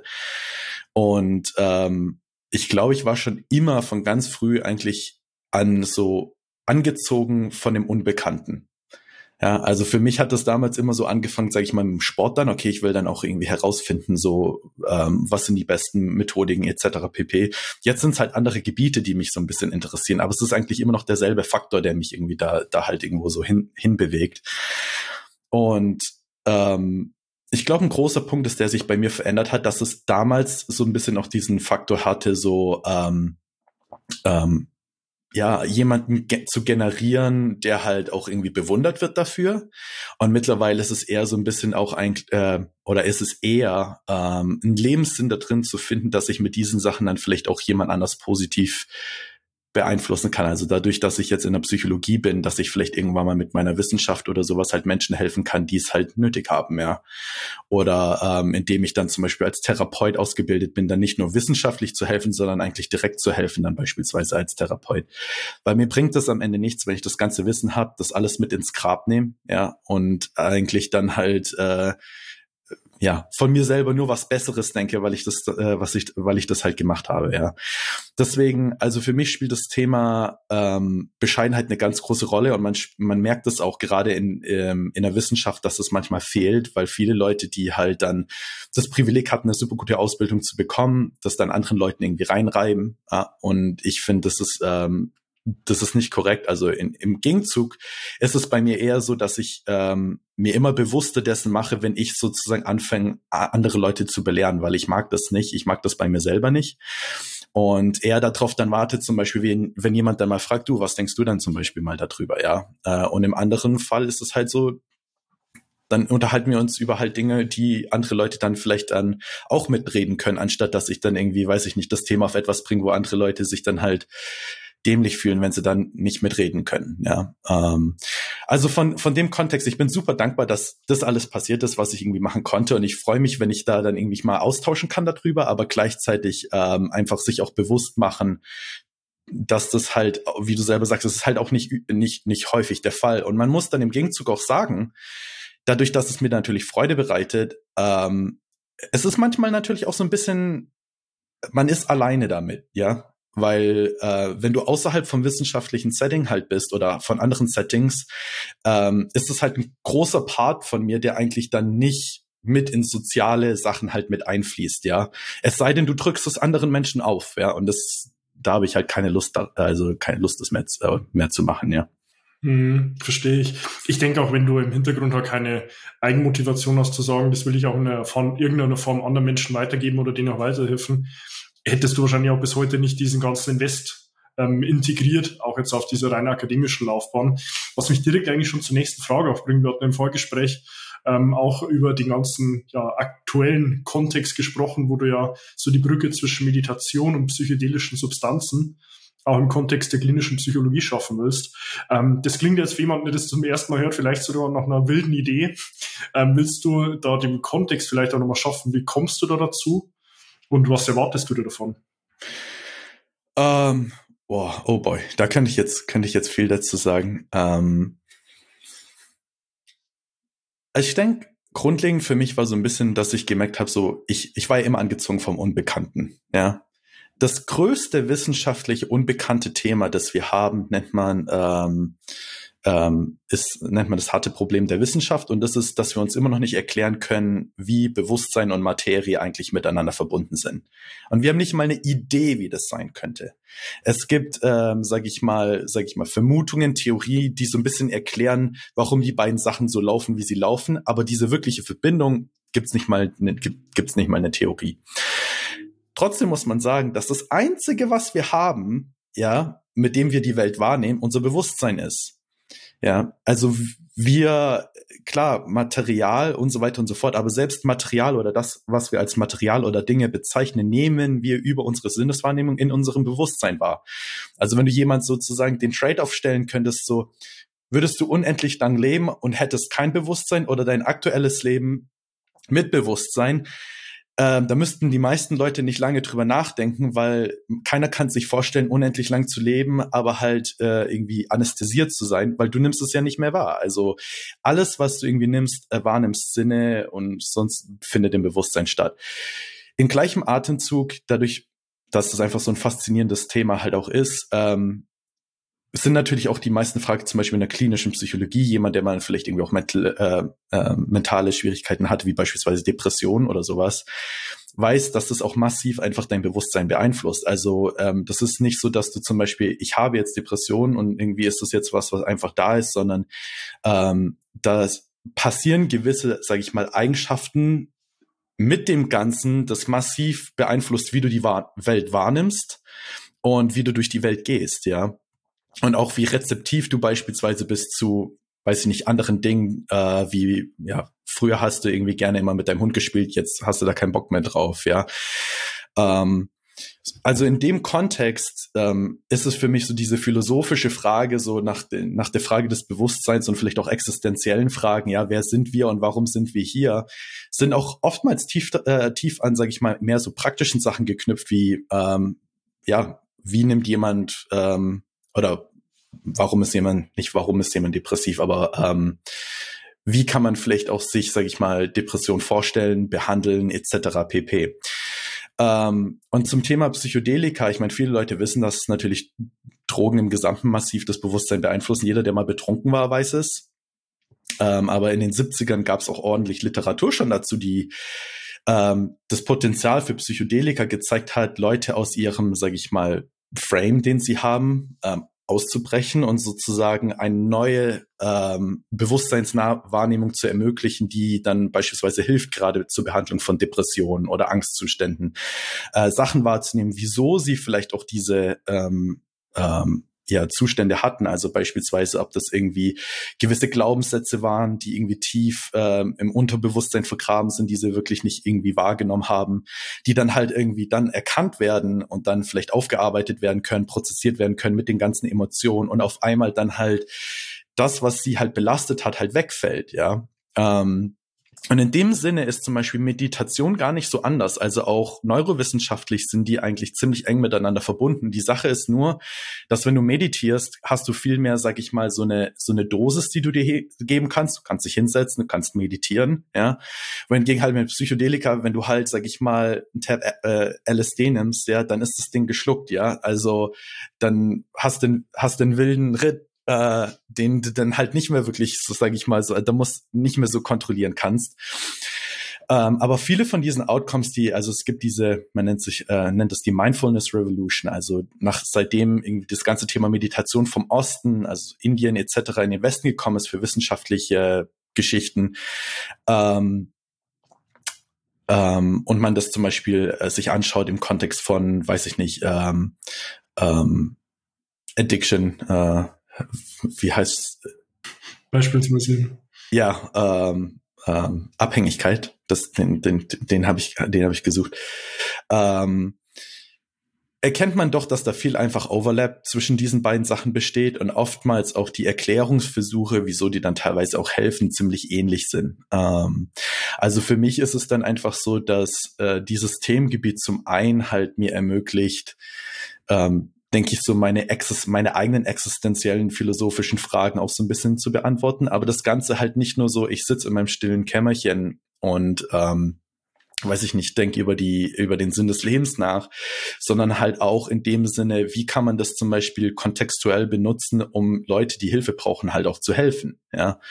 Ähm, und da gibt's ja, wie gesagt, Interventionsmethoden mittlerweile. Also ob es Meditation ist oder Psychedelika, aber weißt du so, wie ist die beste Möglichkeit, das Ganze zu benutzen, um dann beispielsweise so jemandem halt auch zu helfen.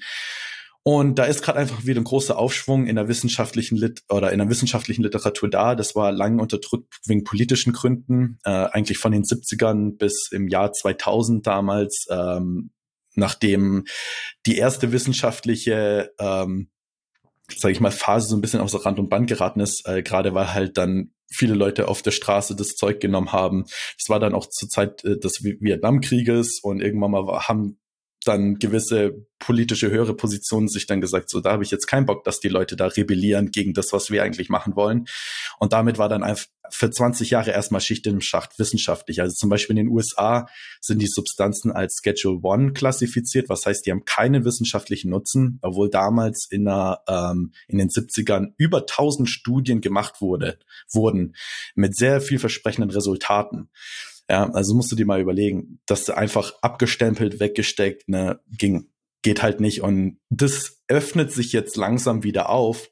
Und ich hoffe auch in dem Sinne, dass das auch so bleibt und dass man äh, sieht, was man damit halt machen kann, weil ähm, wenn du dir zum Beispiel die Mental Health Zahlen mal anguckst, äh, ist ein großes Problem. Also wir haben eine Mental Health Krise und die wird immer schlimmer. Ähm, nicht nur beispielsweise im Sinne von Depressionen und Angstzuständen, aber zum Beispiel auch ähm, Opioid-Tote in den USA. Also das ist zum Beispiel, ich weiß nicht, ich glaube letztes Jahr irgendwie 120.000 Tote äh, wegen Opioiden. Und nicht nur, weil jemand beispielsweise jetzt, nicht, dass das äh, schlimmer ist, aber nicht, weil jemand irgendwie Heroin auch auf der Straße oder sowas nimmt, sondern auch, weil Opioide von Ärzten verschrieben werden und die Leute davon nicht mehr loskommen. Ja, äh, ist in Deutschland nicht ganz so ganz so gang und gäbe wie in den USA, aber in den USA ist ein großes Problem.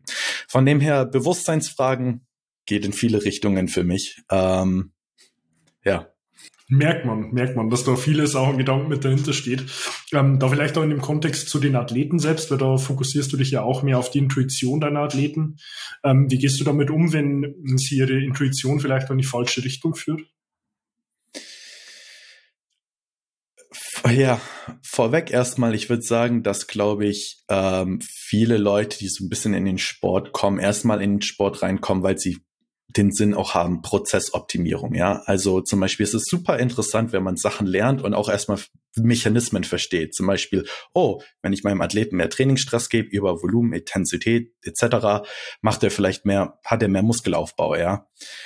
Und den Trend, den ich zuletzt betrachte, seitdem ich coache und seitdem äh, ja du auch coacht, ist, dass ähm, dieses ähm, Kontrollieren von Variablen immer, immer, immer schlimmer wird. Also du hast es mittlerweile, dass eigentlich Leute jeden einzelnen kleinen Teilbereich kontrollieren. Jetzt hast du Fitness-Tracker, jetzt kannst du Schritte kontrollieren, jetzt kannst du vielleicht auch den Calorie Burn kontrollieren, jetzt kannst du noch die Kadenz im Training kontrollieren. Also du kannst immer mehr, immer mehr, immer mehr Kontrolle reinstecken. Und ich glaube manchmal, ähm, haben wir so ein bisschen das Problem, dass wir versuchen zu manipulieren, also die, den Outcome zu manipulieren, ohne eigentlich zu verstehen, was eigentlich im aktuellen Zustand los ist. Anstatt dass wir uns mal wirklich hinsetzen und zum Beispiel den Athlet fragen, was ist in dir los, ja, was geht, was geht da vor sich, etc., wird eigentlich sozusagen eher versucht, das Ganze zu, so diese Fix-Mentalität weißt du? Und ich glaube, dass wir da so ein bisschen eine Überlastung haben, weil die Körpersignale, also jeder, der sich mal so ein bisschen dann wirklich mal mit seinem subjektiven Empfinden auseinandergesetzt hat, wir oft also gerade in unserer westlichen Welt haben wir den Ansatz, Emotionen sind zum Beispiel teilweise negativ, die stehen uns nur im Weg und wir sollten eher, sage ich mal, objektiv, rationale, intellektuelle Entscheidungen treffen, ja. Das ist aber ehrlich gesagt ein ziemlich irrationaler Ansatz, weil Emotionen de facto existieren. Ja, das heißt, die beeinflussen die Entscheidungen jedes Menschen. Ja, und ähm, zu tun, als ob sie es nicht täten, ist irrationaler, wie sag ich mal, die ganzen Dinge zu als eine einzigen Faktor zu betrachten und zu sehen, warum ist denn das so, wie es ist? Ja, warum hast du denn vielleicht, weiß ich nicht, Binge-Eating und was für Emotionen passieren da davor, dass das dann am Ende passiert, ja? Und nicht das Ganze zu intellektualisieren und dann zu sagen, objektiv betrachtet, ja, müssen wir die drei Variablen kontrollieren und dann sollte das wegfallen. Tut's aber vielleicht nicht oder der Person geht's nicht gut damit. Das heißt, in dem Sinne, ein, einer der ersten größten Punkte für mich war zu akzeptieren und zu betrachten, wie viel eigentlich die subjektive Wahrnehmung des Menschen eine Rolle spielt. Das war Nummer eins. Und Nummer zwei war dann, dass ich irgendwann mal gemerkt habe, wie viel Intelligenz in diesen subjektiven Wahrnehmungen drin ist. Ähm, das ist aber was, was man nur sieht, wenn man erstmal diese subjektiven Wahrnehmungen auch wertschätzt. Weil wenn du die die ganze Zeit, sage ich mal, immer zur Seite schiebst, dann denkst du dir so, ja, das ist nur was, was mir im Weg steht. Aber wenn dein Körper zum Beispiel sagt, beispielsweise, du hast Schmerz im Ellenbogen und dann fühlst du da mal wirklich rein und fragst dich, warum habe ich denn Schmerzen im Ellenbogen? Ja, ist es eine falsche Bewegungsausführung? Ist es zu hoher Trainingsstress? Ist es vielleicht auch irgendwie, weiß ich nicht, falsche Ernährung? Wegen, wenn du jetzt jemanden hast, der irgendwie gewisse äh, Arthritis etc. pp. Ne?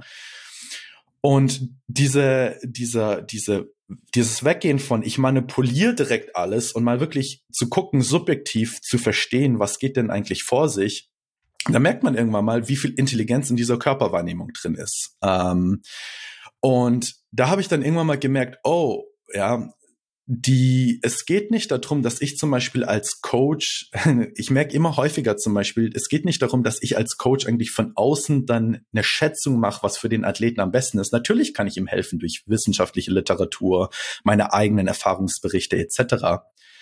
Aber oftmals ist es auch so, den Leuten einfach die, ähm, wie sagt man das, die ähm, Bereitstellung zu geben, einfach mal zuzulassen, dass das, was sie eigentlich schon seit eh und je wahrgenommen haben, auch ernst zu nehmen. Ja, weil viele Leute tun das immer als ab und dann sagen so, weißt du, so, ah, ich weiß, ich muss eher das machen, das machen und so, ja, was, wirklich, was, was sagt das? Ja, eigentlich sagt sie, ich sollte mal zwei Tage nicht trainieren, ja. Und das Problem ist, dass wir dann oftmals das nicht machen, weil wir immer sozusagen für eine Erklärung suchen, warum das denn ist. Also beispielsweise manchmal ich weiß nicht, ob du es kennst, stehst du auf und du bist müde. Und du weißt, ja gut, ich bin müde, weil ich gestern zu spät ins Bett bin. Ja. Das heißt, du hast eine Erklärung für das, was du getan, also eine Erklärung für das, für den Zustand, in dem du gerade bist. Manchmal bist du aber auch einfach müde und findest keine Erklärung da dafür. Da ist jetzt die Annahme da dahinter, wenn du keine Erklärung dafür findest, ist es eigentlich sinnfrei. Die Müdigkeit hat keinen Sinn. Ja. Das ist aber eine total falsche Annahme, weil die Annahme beinhaltet, dass alle Informationen, die in deinem Körper stattfinden, zur selben Zeit immer durch dein, sag ich mal, durch deine Ego oder deine metakognitive Selbstwahrnehmung durchlaufen. Das heißt, alles, was in dir passiert, weiß dein Ich in deinem Kopf und deshalb trifft dein Ich immer die besten Entscheidungen. Ja. Und ich würde sagen, das ist absolut nicht akkurat. Das ist ein total ineffizientes Modell, weil wenn du jede Information bekommen würdest, dann wärst du übelst überwältigt. Manchmal weißt du einfach nur, ich bin müde. Weiß ich gerade den Grund dafür? Nee, weiß ich nicht, ja. Aber ich weiß, dass wahrscheinlich es klug ist, heute ein bisschen leichter zu trainieren, ja. Und vielleicht interessanterweise einen Tag später fällt dir dann ein, ah, das ist wahrscheinlich der Grund, wieso ich müde war. Ich habe es nur in dem Moment, ich habe es nur in dem Moment nicht gesehen, ja.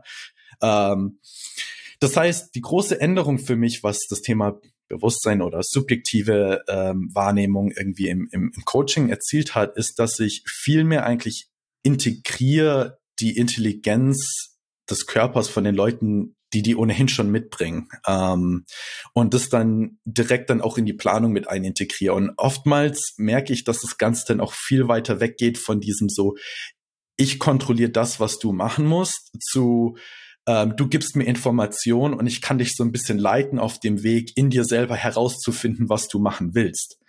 Ähm, und äh, im Idealfall irgendwann mal kriegen das die Leute auch selber hin. Ja, die Sache ist, dass man halt auch merkt, oftmals, wenn man die Leute so extrem kontrolliert, ja, das erzeugt natürlich auch ein gewisses Bindungsgefühl.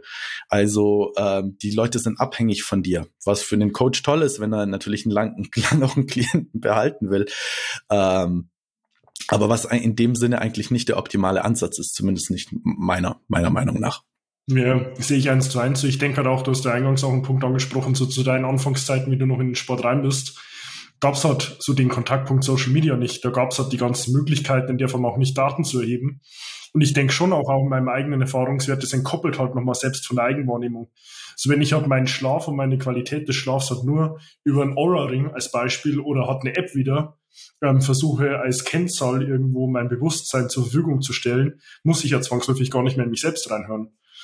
Und das ist ja ein Grundthema inhaltlich komplett falsch, weil wie du selbst schon ansprichst, ähm, hör doch mal selbst in deine Eigenwahrnehmung und gib da mal ein Gefühl dafür. Und ich denke schon auch, man muss da unterscheiden zwischen einer Personengruppe oder einer Person selbst, die das schon kann als Fähigkeit, als Intuition. Ich würde auch sagen, generell Frauen können das deutlich besser als Männer zum Starten und hat eine Person, die da vielleicht erst nochmal Guidance hin zur Selbstwahrnehmung erstmal braucht und die man vielleicht auch in so einer Entkopplung von solchen digitalen Messinstrumenten nochmal wegbringen muss und mehr in diese Eigenwahrnehmung überhaupt mal ja, hinbegleiten oder hinführen darf. Ich meine, ich, mein, ich glaube, ähm, ja, das ist äh, total richtig, was du sagst. Ähm, und ich habe auch mit einem mit einem Klienten darüber geredet, zum Beispiel Intuition. Also was ich zum Beispiel mittlerweile auch mache, wenn ich jetzt jemand eine Bewegung beibringe, ist, ich cue Leute viel weniger, weil ganz oft merkst du, dass der Körper weiß, wie er sich eigentlich bewegen will. Du kannst natürlich immer noch Cues geben, so, ah, probier mal das und das und dann, also nur so ein bisschen und dann lass den Körper sich mal bewegen und dann finden, ist es so wie so ein körpereigenes Bewegungslernen. Aber man merkt trotzdem, dass das Ganze ja natürlich irgendwo immer so ein Pendel ist zwischen so unbewusst und bewusst. Ja, also du wirst am Ende nie, äh, wenn jemand neu eine Kniebeuge lernt, der wird nicht einfach nur hingehen können und, sag ich mal, Kopf ausschalten und Kniebeugen können. Also du hast immer so dieses Pendel zwischen wie viel kontrollierst du bewusst und wie unbewusst und manchmal merkt man, dass man sich dann selber im Weg steht, wenn man vielleicht zu viel bewusst kontrolliert und dann pendelt es wieder ein bisschen auf die andere Richtung. Also in dem Sinne, das ist so ein laufender Prozess und da sollte man nicht zu fixiert sein, so, oh, mache ich mir jetzt gerade das Leben irgendwie zu schwer, indem ich alles zu bewusst kontrolliere. Das ist immer natürlich. Im Gegenzug muss man auch sagen, zum Beispiel alle Leute, die so ein bisschen äh, das Thema Intuition abtun, sind oftmals Leute, die selber natürlich nie ihrer Intuition eine große Wertschätzung gegeben haben.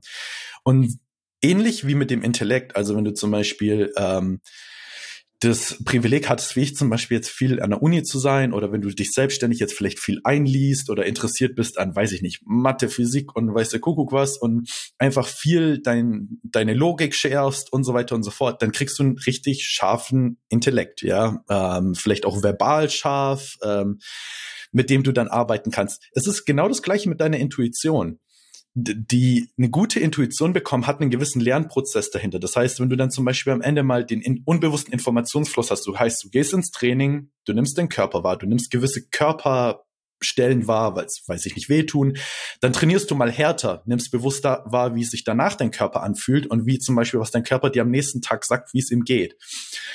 Und in dem Sinne ist es ein dauer, ein laufender Prozess, dass die Intuition aber auch nur gut funktioniert, passiert oder es passiert erst dann, wenn man diesen Prozess durchschreitet. Das heißt, wenn man sich eigentlich mal auföffnet, dass Intuition vielleicht seine Berechtigung hat und man dann sozusagen kontinuierlich dann auch diesen Lerneffekt mal mitnimmt, ähm, die sozusagen die Information einzunehmen, das prozessieren zu lassen, zu sehen, was für Sachen denn hochkommen, das dann wieder ins Training zu integrieren, ein neu, neues Assessment zu machen. Das heißt nicht, dass man einfach nur stur diese Emotion oder nicht nur Emotion, aber auch Körperwahrnehmung einfach, sage ich mal, akzeptiert, da kann ja schon ein gewisser reflektierender Charakter da dahinter sein. Es ist eigentlich das Integrieren dann dieser beiden Sachen, die dann wirklich, sage ich mal, gewinnbringend sind.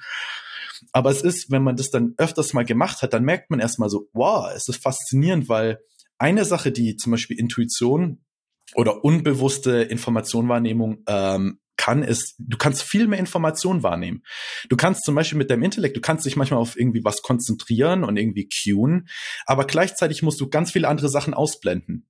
Und diese Bandbreite ja, ist viel größer, wie wenn du beispielsweise das jetzt mit Intuition hast. Der Nachteil von Intuition ist, dass du nicht so präzise bist. Wohingegen, wenn du mit dem Intellekt kannst du ganz genau sagen, du kannst sprechen, denken, Bilder dir vorstellen oder sonst was ist Intuition manchmal eher so ein bisschen so, ähm, ja, wie soll man das sagen, so ähm, breit halt. Also es ist so irgendwie, weiß ich nicht, mein Körpergefühl, dass die dann halt sagt, so, ey, vielleicht sollte ich jetzt nicht mehr die Übung oder das, das, das machen, ja. Ähm, also in dem Sinn ist es nicht so präzise, aber gleichzeitig ähm, steckt da manchmal viel Intelligenz dahinter, weil diese Antwort, die du von deinem Körper bekommst, viele Informationen mit einbeschließt, ja. Es ist nur nicht so alles so schön logisch fein halt ausformuliert und dadurch, dass wir halt da so einen großen Stellenwert in unsere Gesellschaft drauflegen, ist es das, was wir oftmals als einziges halt positiv werten. Ähm, Genau, also von dem Sinne, man muss sich halt bewusst machen, dass Intuition oder intuitives Training einen Lernprozess hat. Und diesen Lernprozess, äh, der Lern oder der Lernprozess ist halt essentiell, damit man halt auch wirklich einen Mehrwert draus mitziehen kann. Und wenn man halt sein ganzes Leben lang Intuition halt schlecht geredet hat und sich dem nie geöffnet hat, dann wirst du halt auch kontinuierlich darin bestätigt, dass deine Intuition natürlich auch keinen wirklich sinnvollen Muster, die halt irgendwo auch gibt, ne? Ja, absolut. Ich denke, da ist halt Intuition in dem, in dem Level, wie gut es ausgeprägt ist, auch nur ein Ergebnis von Iterationsschritten. Wie viel Bewusstsein und Wahrnehmung habe ich diesem Thema auch beigemessen? Wenn du jetzt aus der Perspektive mal zurückblickst, weil du coachst ja auch schon seit du 16 äh, bist, ähm, und so deinen Coaching-Stil die letzten Jahre auch in der Entwicklung mal ansiehst, würdest du jetzt mit der Perspektive, die du heute hast, sagen, dass du jemals falsch gelegen bist, auch in der Herangehensweise, wie du Personen gecoacht und begleitet hast in dem ganzen Prozess? Definitiv. Also ich würde sagen, zum Beispiel das mechanistisches Denken ähm, einer der großen Probleme ist, die ich am Anfang mitgebracht habe. Die hat mir natürlich auch viel äh, Verständnis gebracht, ja. Aber ähm, das ist zum Beispiel auch sowas, vielleicht um da das mit dem Thema Intuition zu verknüpfen ähm, wir haben unterschiedliche Weisen, wie wir eigentlich am Ende zu dem Wissen kommen, zu dem wir kommen. Ja, wir erfahren es direkt über eine Erfahrung. Ähm, wir reflektieren rational, ähm, logisch. Wir haben dann Intuition. Ähm, und ähm, wir hören von anderen Leuten, ähm, weiß ich nicht, also du, du hast mehrere Wegen, sag ich mal, am Ende zu deinem Wissen zu kommen. Das Problem ist bei zum Beispiel dem logischen Denken, alle, alle diese Sachen haben ihre Schwächen. Das Problem ist, dass gerade bei logischem Denken ähm, man oftmals so ein bisschen, ähm, ja, wie soll ich, äh, mir fällt da so ein bisschen ähm, der deutsche Begriff, man, man konfabuliert, sagt man im Englischen. Also ähm, das heißt, wenn du ein schönes, großes, logisches Denkkonstrukt dir aufbauen kannst, das sieht erstmal so schön aus und so schön fein säuberlich, dass alles A führt zu B, B führt zu C, wird Medi, da hast du dann Einfluss von D und so weiter und so fort. Das oftmals, wenn man das gut kann, man äh, nie sich die Frage stellt, äh, ist da vielleicht irgendwo ein Fehler in dem Ganzen drin oder betrachte ich irgendwas falsch? Ein gutes Beispiel da drin ist, wenn du dir Supplemente be äh, betrachtest, dass ich mittlerweile immer mehr Leute sehe, die sozusagen denken, wenn ein Supplement was bringt, wenn ich ein anderes draufbaut, dann addiert sich der Effekt. Ja, also zum Beispiel, ich habe Kreatin, dann nehme ich das und dann addiert sich das. Was aber zum Beispiel der Fall ist, wenn du dir äh, Betain anschaust und Kreatin, da gibt's mittlerweile Literatur, die sagt, eventuell ist der Wirkmechanismus derselbe. Ja. Ähm, so, jetzt kann es sein, dass die nimmst du beide, aber die canceln sich eigentlich am Ende aus. Ja. Ein anderer Effekt ist zum Beispiel auch, dass man denkt, nehmen wir mal an, du kannst maximal zehn Einheiten Muskeln aufbauen. So, jetzt trainierst du sehr, sehr hart und baust irgendwie die zehn Einheiten Muskeln auf. Wir haben diesen Gedanken, dass wenn wir jetzt zum Beispiel ein Supplement nehmen, dass eventuell wir dann elf Einheiten Muskeln bekommen in derselben Zeit, weil wir der Körper vielleicht besser regenerieren kann, etc. pp. Das ist aber keine Garantie da dahinter. Das kann sein, wenn du eigentlich am Ende alles komplett ausmerkst, dass dein Körper einfach sagt, nee, hier ist Grenze. Ich will biologisch gesehen nicht mehr mehr aufbauen. Und selbst wenn du mir jetzt Faktoren gibst, die vielleicht für andere Leute, die Beginner sind und nicht ganz so hart trainieren, für einen Zuwachs führen, ich gebe dir trotzdem nicht mehr Spielraum nach oben, ja. Und das sind Sachen, dass wenn man zum Beispiel sehr auf mechanistisch-logisches Denken fokussiert ist, äh, man manchmal in Illusionen hineinläuft. Genau dasselbe kann dir natürlich auch mit Intuition passieren. Ja, du kannst mit Intuition auch, sag ich mal, am Ende zu Schlüssen kommen, die nicht akkurat sind und deshalb muss man manchmal auch rational reflektieren, ob die Intuition auch ihren Sinn macht. Aber im selben, weißt du, so im selben Kontext ist so, wenn du, du kennst ja zum Beispiel die optischen Illusionen, ne? Also so, genau. Und es ist aber nicht so, dass wenn du jemals eine optische Illusion hattest, dass du jetzt sagst, nee, das war's jetzt, ich benutze meine Augen jetzt nicht mehr. Ja? Also das ist, es ist nicht hundertprozentig äh, ein hundertprozent reliables äh, Sinnesorgan und äh, Prozessierungsmethode. Deswegen benutze ich es nicht mehr. So reden aber manche Leute über Intuition beispielsweise.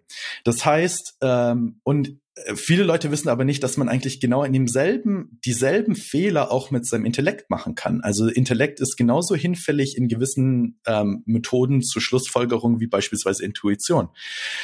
Bei mir war das jetzt anfangs so, um auf den alten Punkt zurückzukommen, dass ich am Anfang viel zu viel intellektuell argumentiert habe. Also, dass ich dann manchmal zum Beispiel subjektiv hat mir dann jemand gesagt, keine Ahnung, mir geht's so und so, und ich dann gesagt habe, ja gut, in meinem ganz großen Wissensmodell, das ich in meinem Kopf habe, ähm, ist der Plan aber gut, deswegen sollten wir das jetzt so weitermachen, ja.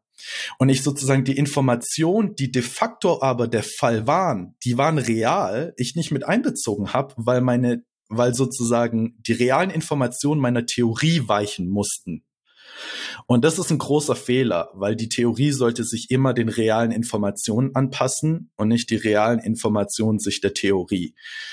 Ähm, und da war, glaube ich, ein großer Fehler damals dabei. Und das ist mittlerweile was, was ich äh, überarbeitet habe, weil im Endeffekt, wenn ich dann jetzt am Ende merke, so, okay, das ist der Plan, das haben wir basierend auf Wissenschaft und Erfahrung und deiner Körpererfahrung haben wir das jetzt aufgebaut ähm, dass wir damit dann, sage ich mal, trotzdem immer die Wahl offen haben. Das Ganze ist flexibel. Falls da jetzt neue Informationen reinkommen, die am Ende, sage ich mal, dieses Modell so ein bisschen negieren, dann müssen wir es halt anpassen, ja.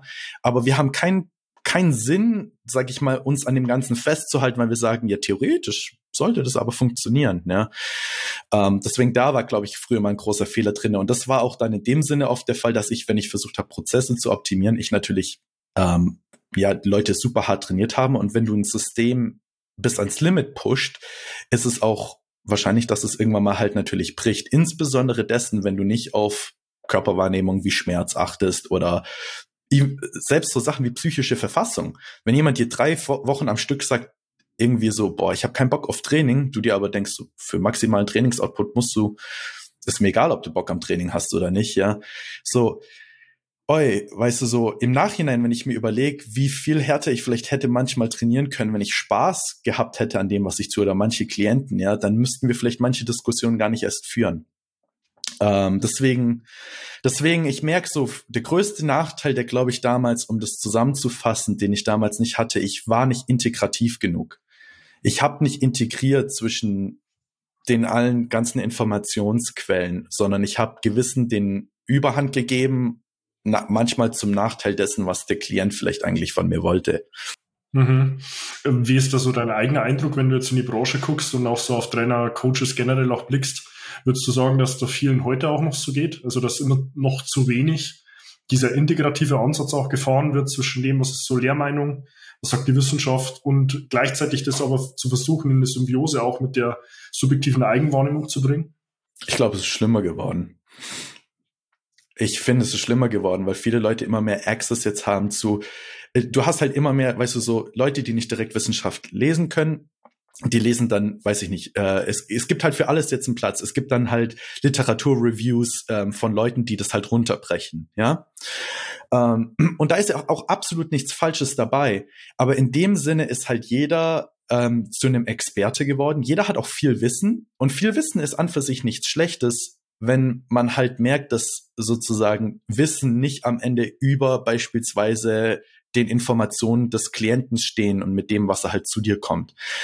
Und dieses, dieser Konflikt zwischen ich drücke meine Theorie jemandem auf und ich höre wirklich dem Athleten zu, klientenzentrisches Arbeiten. Ich nehme wirklich, das ist Nummer, das ist Brio Nummer eins, was die Person zu mir sagt. Und ich passe am Ende alles, was ich weiß, an dessen an, ist, denke ich, ein großer Faktor. Und da sehe ich mittlerweile ein großes Problem, weil ich kenne halt Leute, die zum Beispiel keine formale Ausbildung bekommen haben, was ja auch nicht schlimm ist. Aber wenn du dann jemanden hast, der dann zum Beispiel viel Biochemie gelesen hat und dann sagt so, weißt du, ich gebe dir jetzt ein Supplement-Stack für 400 Dollar im Monat, weißt du, und dann mir mechanistisch erklären kann, warum, dann sage ich so, das ist mir wurscht, ob du die ganzen Mechanismen kennst. Du hast wirklich halt am Ende halt den kompletten Gesamtkontext nicht gesehen, ja. Und ähm, das ist, denke ich, ein großes Problem, weil das wird halt, ich merke, das ist fast so ein bisschen so ein Battle geworden. Also Leute betteln sich so, wer hat jetzt mehr Wissen, wer hat mehr Sachen gelesen und so weiter und so fort. Aber die sehen eigentlich am Ende nicht mehr, was ihr Klient will. Ähm, und manchmal hörst du dann wirklich auch so Sachen wie, ähm, zum Beispiel, ich habe das hier jetzt in den USA öfters gehört, dass es sowas gibt wie so ein Klientenroaster, also dass sich äh, Coaches darüber definieren, wie gut ihre Klienten sind und dann teilweise dann auch Leute nicht angenommen werden, weil die dann vielleicht den Ansprüchen des Coaches nicht gerecht werden. Und das mag vielleicht manchmal akkurat sein, wenn du ein IFBB Pro Coach bist, der dann halt wirklich nur die Spitzenathleten nimmt oder weiß der Kuckuck was. Aber manchmal führt es dann auch wirklich dazu, dass man eigentlich am Ende, es wird dann halt nur noch so ein großes, weißt du, so, äh, so ein Ego-Ding halt draus gemacht. Ähm, und man hört, man merkt am Ende nicht mehr, dass man eigentlich derjenige ist, der äh, in Service für den Athleten ist, äh, sondern der Athlet wird dann eigentlich selber zum Service und der soll ja auch noch Geld dafür bezahlen. Und das finde ich ist eigentlich eine Untat. Ja, absolut. Ich denke, da ist auch ein großes Stichwort Demut. Also wer bin ich, mir anzumaßen, bewerten zu können, was auf Basis von theoretischen, wissenschaftlichen Grundlagen für mein Gegenüber gerade am besten passt, ohne sein subjektives Feedback in der Situation im Alltag auch einzuholen. Also insofern denke ich auch ein wichtiges äh, Thema in dem Kontext. Wenn du jetzt auch so deine eigenen psychologischen Forschungsergebnisse ähm, dir mal betrachtest und auch denkst, wie du die in der Praxis anwenden willst, hast du dafür einen konkreten Plan oder ist es dann eher so ein Sehen, was passiert in der Zukunft?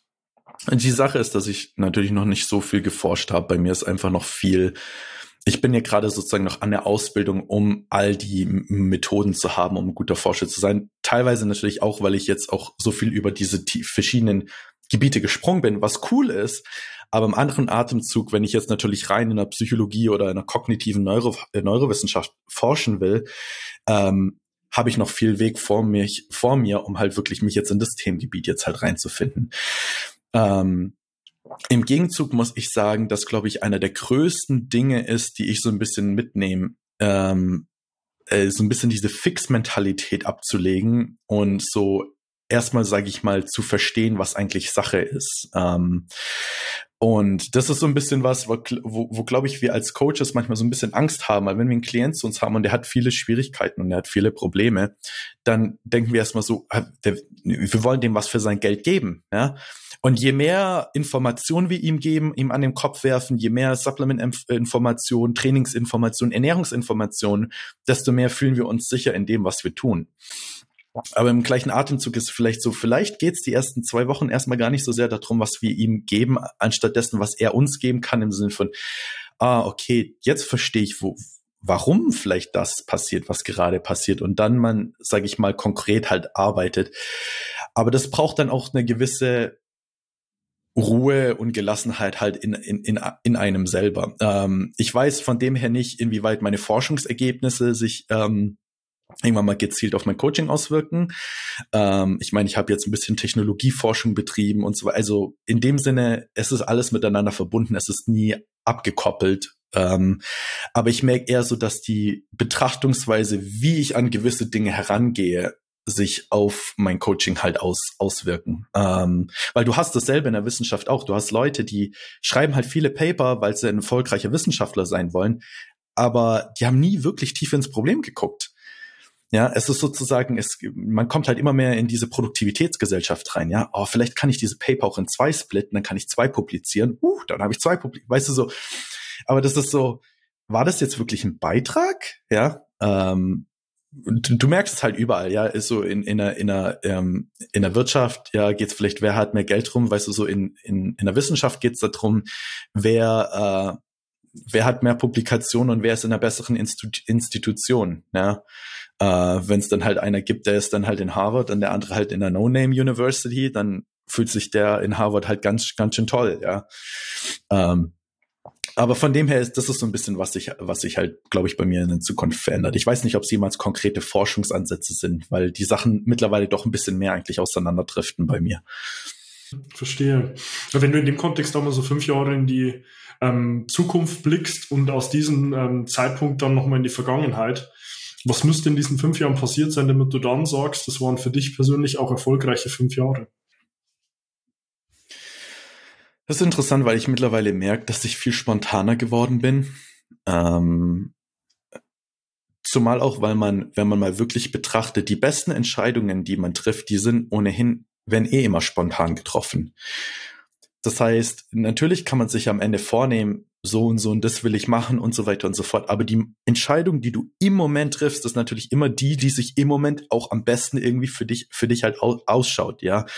Wenn du dir jetzt vornimmst, in zwei Wochen entscheide ich mich so, dann mag das sein, dass das in die Richtung geht, aber es mag vielleicht auch sein, dass andere Informationen dazukommen, die dann dich dazu entscheiden lassen, in die andere Richtung zu gehen. Und das ist nicht, weil du dann sagst so, ich will mich selber verarschen, sondern das ist eher so, weil du dann selber siehst, nee, das ist gerade die bessere Entscheidung.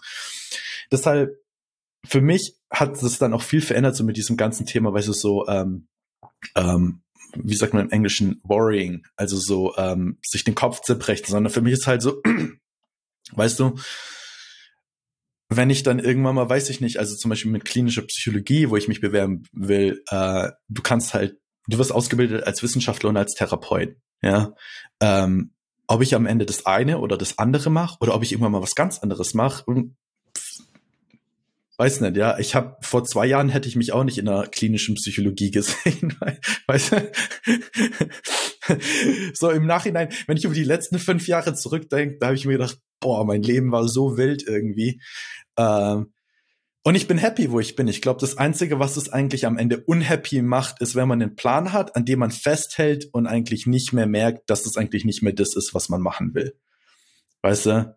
Äh, deswegen, ich glaube, es ist nicht falsch da drin, wie sagt man im, äh, im Englischen Persistence, also ähm, was ist das deutsche Wort dafür? Äh, ähm, so Durchhaltevermögen, so. Ich glaube, Durchhaltevermögen ist nichts Schlechtes, weil wenn man irgendwo natürlich auch mal, du, man hat irgendwie, weiß ich nicht, einfach eine harte Situation vor sich und man muss da durchziehen. Das ist das eine. Das andere ist aber auch, dass man einem bewusst machen muss, wenn du Durchhaltevermögen exorbitant hast und es auf alles anwendest, heißt es manchmal auch, dass du an Dinge festhältst, die vielleicht für dich auch einfach gerade nicht mehr richtig sind. Und ähm, dann ist ein Problem da, weil dann hängst du vielleicht an was dran, wo du eigentlich keine Freude mehr für hast oder ja. Ähm, von dem her, für die nächsten fünf Jahre, ich würde mich freuen, in guten klinischen Psychologie-Doktor zu kommen.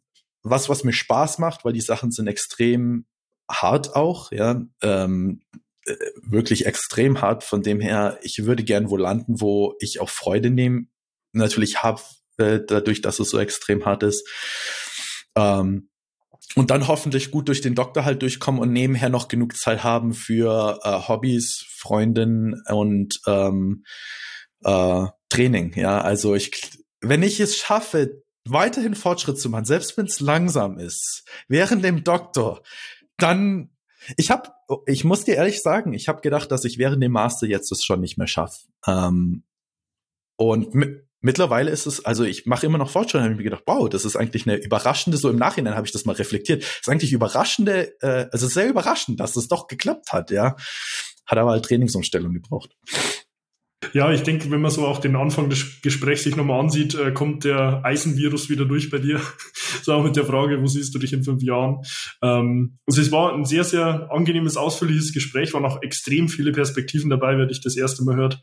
Äh, wird auch hier sicherlich den Eindruck bekommen haben, man könnte sich mit den einzelnen Themen sicherlich in 15 bis 20 Podcast- und Videofolgen auch sehr ausführlich nochmal mit dir unterhalten. Ähm, deswegen, Seba, an der Stelle schon mal vielen lieben Dank für deine Zeit und auch deine Perspektiven. Ähm, ja, du, sehr gern. Von Herzen gern. Ich wünsche dir auch für dein, für dein Vorhaben so, wo du in fünf Jahren stehen willst, von Herzen nur viel Erfolg, dass du dann auch rückblickend sagst, so genau da fühle ich mich jetzt auch gerade in der Situation. Aber ich denke, da bist du, wer, wenn nicht sonst in der Situation, es auch realisieren zu können. Danke dir, das weiß ich zu schätzen. Du bist ein guter Zuhörer. Schön zu hören. Nee, also war mir eine Freude und eine Ehre. Ähm, wenn jetzt jemand auch sagt zu dir, ähm, Seba, will ich Kontakt aufnehmen, wo findet man dich denn am leichtesten? Ähm, ich glaube, das leichteste ist wahrscheinlich immer noch äh, Instagram. Ähm, äh, boah, ich weiß gar nicht, ob ich das auskenne, ich, äh, auswendig kann. Seba.saustrength ähm, ist, glaube ich, mein Handle. Ähm, ja, das ist wahrscheinlich am einfachsten, wenn Leute keine, kein Instagram haben. Ähm, ich weiß nicht, ob du irgendwie meine E-Mail-Adresse oder sowas verlinken kannst in dem Podcast. Ja, genau. Das ist wahrscheinlich am einfachsten. Ähm, ja, mehr habe ich nicht. Ich habe noch LinkedIn, aber ich glaube, das, das hilft den meisten Leuten nicht. Ich denke, Instagram ist auch ausreichend. Ähm, ja, zum Schluss, was willst du unserer Community, den Zuhörerinnen und Zuhörern, Zuseherinnen und Zusehern an der Stelle noch mitgeben? Ich glaube, ich habe zwei, zwei Sachen. Äh, eine ist erstmal, ähm, es ist natürlich gut, einen Coach zu haben und anderen Leuten zuzuhören und denen ihre Meinung etc. pp. Ich denke, das ist nicht verkehrt.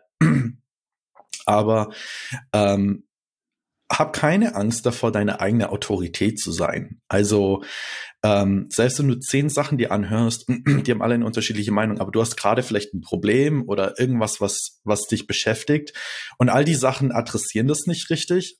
Hab keine Angst davor, deine eigene subjektive Wahrnehmung als die oberste auch Autorität wahrzunehmen. Du kannst immer die Information von außen nehmen, einarbeiten, suchen, ob das Sinn macht oder nicht. Aber in dem Sinne, sei deine eigene Autorität. Das ist Nummer eins. Das zweite ist auch, ähm, versuch vielleicht ein bisschen mehr zu verstehen, anstatt zu fixen direkt. Ähm, weil ich habe so ein bisschen das Gefühl, dass diese Fix-Mentalität auch so ein bisschen darauf zurückzuführen ist, dass wir unkomfortabel damit sind, einfach mal auch so ein bisschen in der Sache zu sitzen, die uns vielleicht beschäftigt in dem Moment. Die besten Lösungsansätze kommen aber daraus, wenn man mal wirklich in der Sache sitzt und dann merkt so, warum ist es denn vielleicht einfach so und sich die Sache betrachtet, anstatt direkt, sage ich mal, ein Pflaster drüber zu kleben. Und das kann in viele, in viele Art und Weisen kommen. Zum Beispiel du hast Schmerzen, aber trainierst einfach nur weiter oder was auch immer. Deswegen, also ich würde sagen, sei deine eigene Autorität und ähm, und versuch nicht direkt zu fixen. Im Westlichen gibt's, wenn du zum Beispiel in, in die äh, in die Uni gehst, du hörst immer den Ansatz, der größte Ziel, das wir haben wollen, ist ähm, Critical Thinking, also kritisches Denken, dass die Leute selber kritisch denken. Und ich würde das Ganze noch erweitern, sei deine eigene Autorität, also du solltest es selber tun, ähm, kritisch denken, aber vielleicht auch kritisch Intuition aufbauen, ja, ähm, oder andere Wege einschließen, aber mach's für dich selber und nimm die äußeren Informationen nur als Hilfe, nicht als ultimative Wahrheit. Mhm. Ja, denke ich, äh, sehr wertvolle ähm, Perspektiven auch hier zum Ende. Ähm, insofern lieben Dank, äh, Seba, für deine Zeit. Ähm, wenn du dich an der Stelle abgeholt fühlst und du sagst, du willst auch etwas an deiner Konstitution ändern, willst dich auch selbst wieder in deinem Körper wohlfühlen und hättest auch einen Sparingspartner dabei, der letztlich auch dieses subjektive Thema mit einfließen lässt, dann hast du auch die Möglichkeit, zu mir direkt äh, Kontakt aufzunehmen. Findest dazu auf meiner Homepage davidbachmeier.com die Möglichkeit, ein kostenloses Erstgespräch zu dem Wunschtermin zu buchen. Ähm, wir nehmen uns da 15, 20 Minuten auch Zeit, finden in einem ersten unverbindlichen Telefonat auch gemeinsam heraus, wo du stehst und wo du hin willst und ob und wie wir dir auch weiterhelfen können. Und ja, insofern folge auch gerne dem YouTube-Kanal äh, um über fortlaufend neue Interviews, sicherlich auch in der zweiten Instanz in Sebo hier wieder, ähm, auf dem Laufenden zu bleiben. Abonniere auch gerne meinen Podcast, der Körperkodex, ähm, um auch dort über fortlaufend neue Inhalte auf dem Laufenden zu bleiben. Und investiere auch gerne 15 Sekunden deiner Zeit, um meinen Podcast auf der Körperkodex auf Spotify und auf Apple Podcast eine 5-Sterne-Bewertung zu geben, um dem Algorithmus Daten zu liefern und zu sagen, hey, was ich dort an Input bekomme, hilft mir selbst auch weiter. Und wenn du sagst, hey, da hätte ich gerne auch nochmal eine private Frage, kannst du mir auch gerne auf Instagram eine direkte Nachricht schicken ähm, und wir finden dort auch raus, wo ich dir gemeinsam weiterhelfen kann. Ja, insofern, Seva, lieben Dank nochmal für deine Zeit und wie immer bei mir als Interviewgast hast du das letzte Wort. das, das ist vielleicht mein letztes Wort. Darauf war ich nicht gefasst.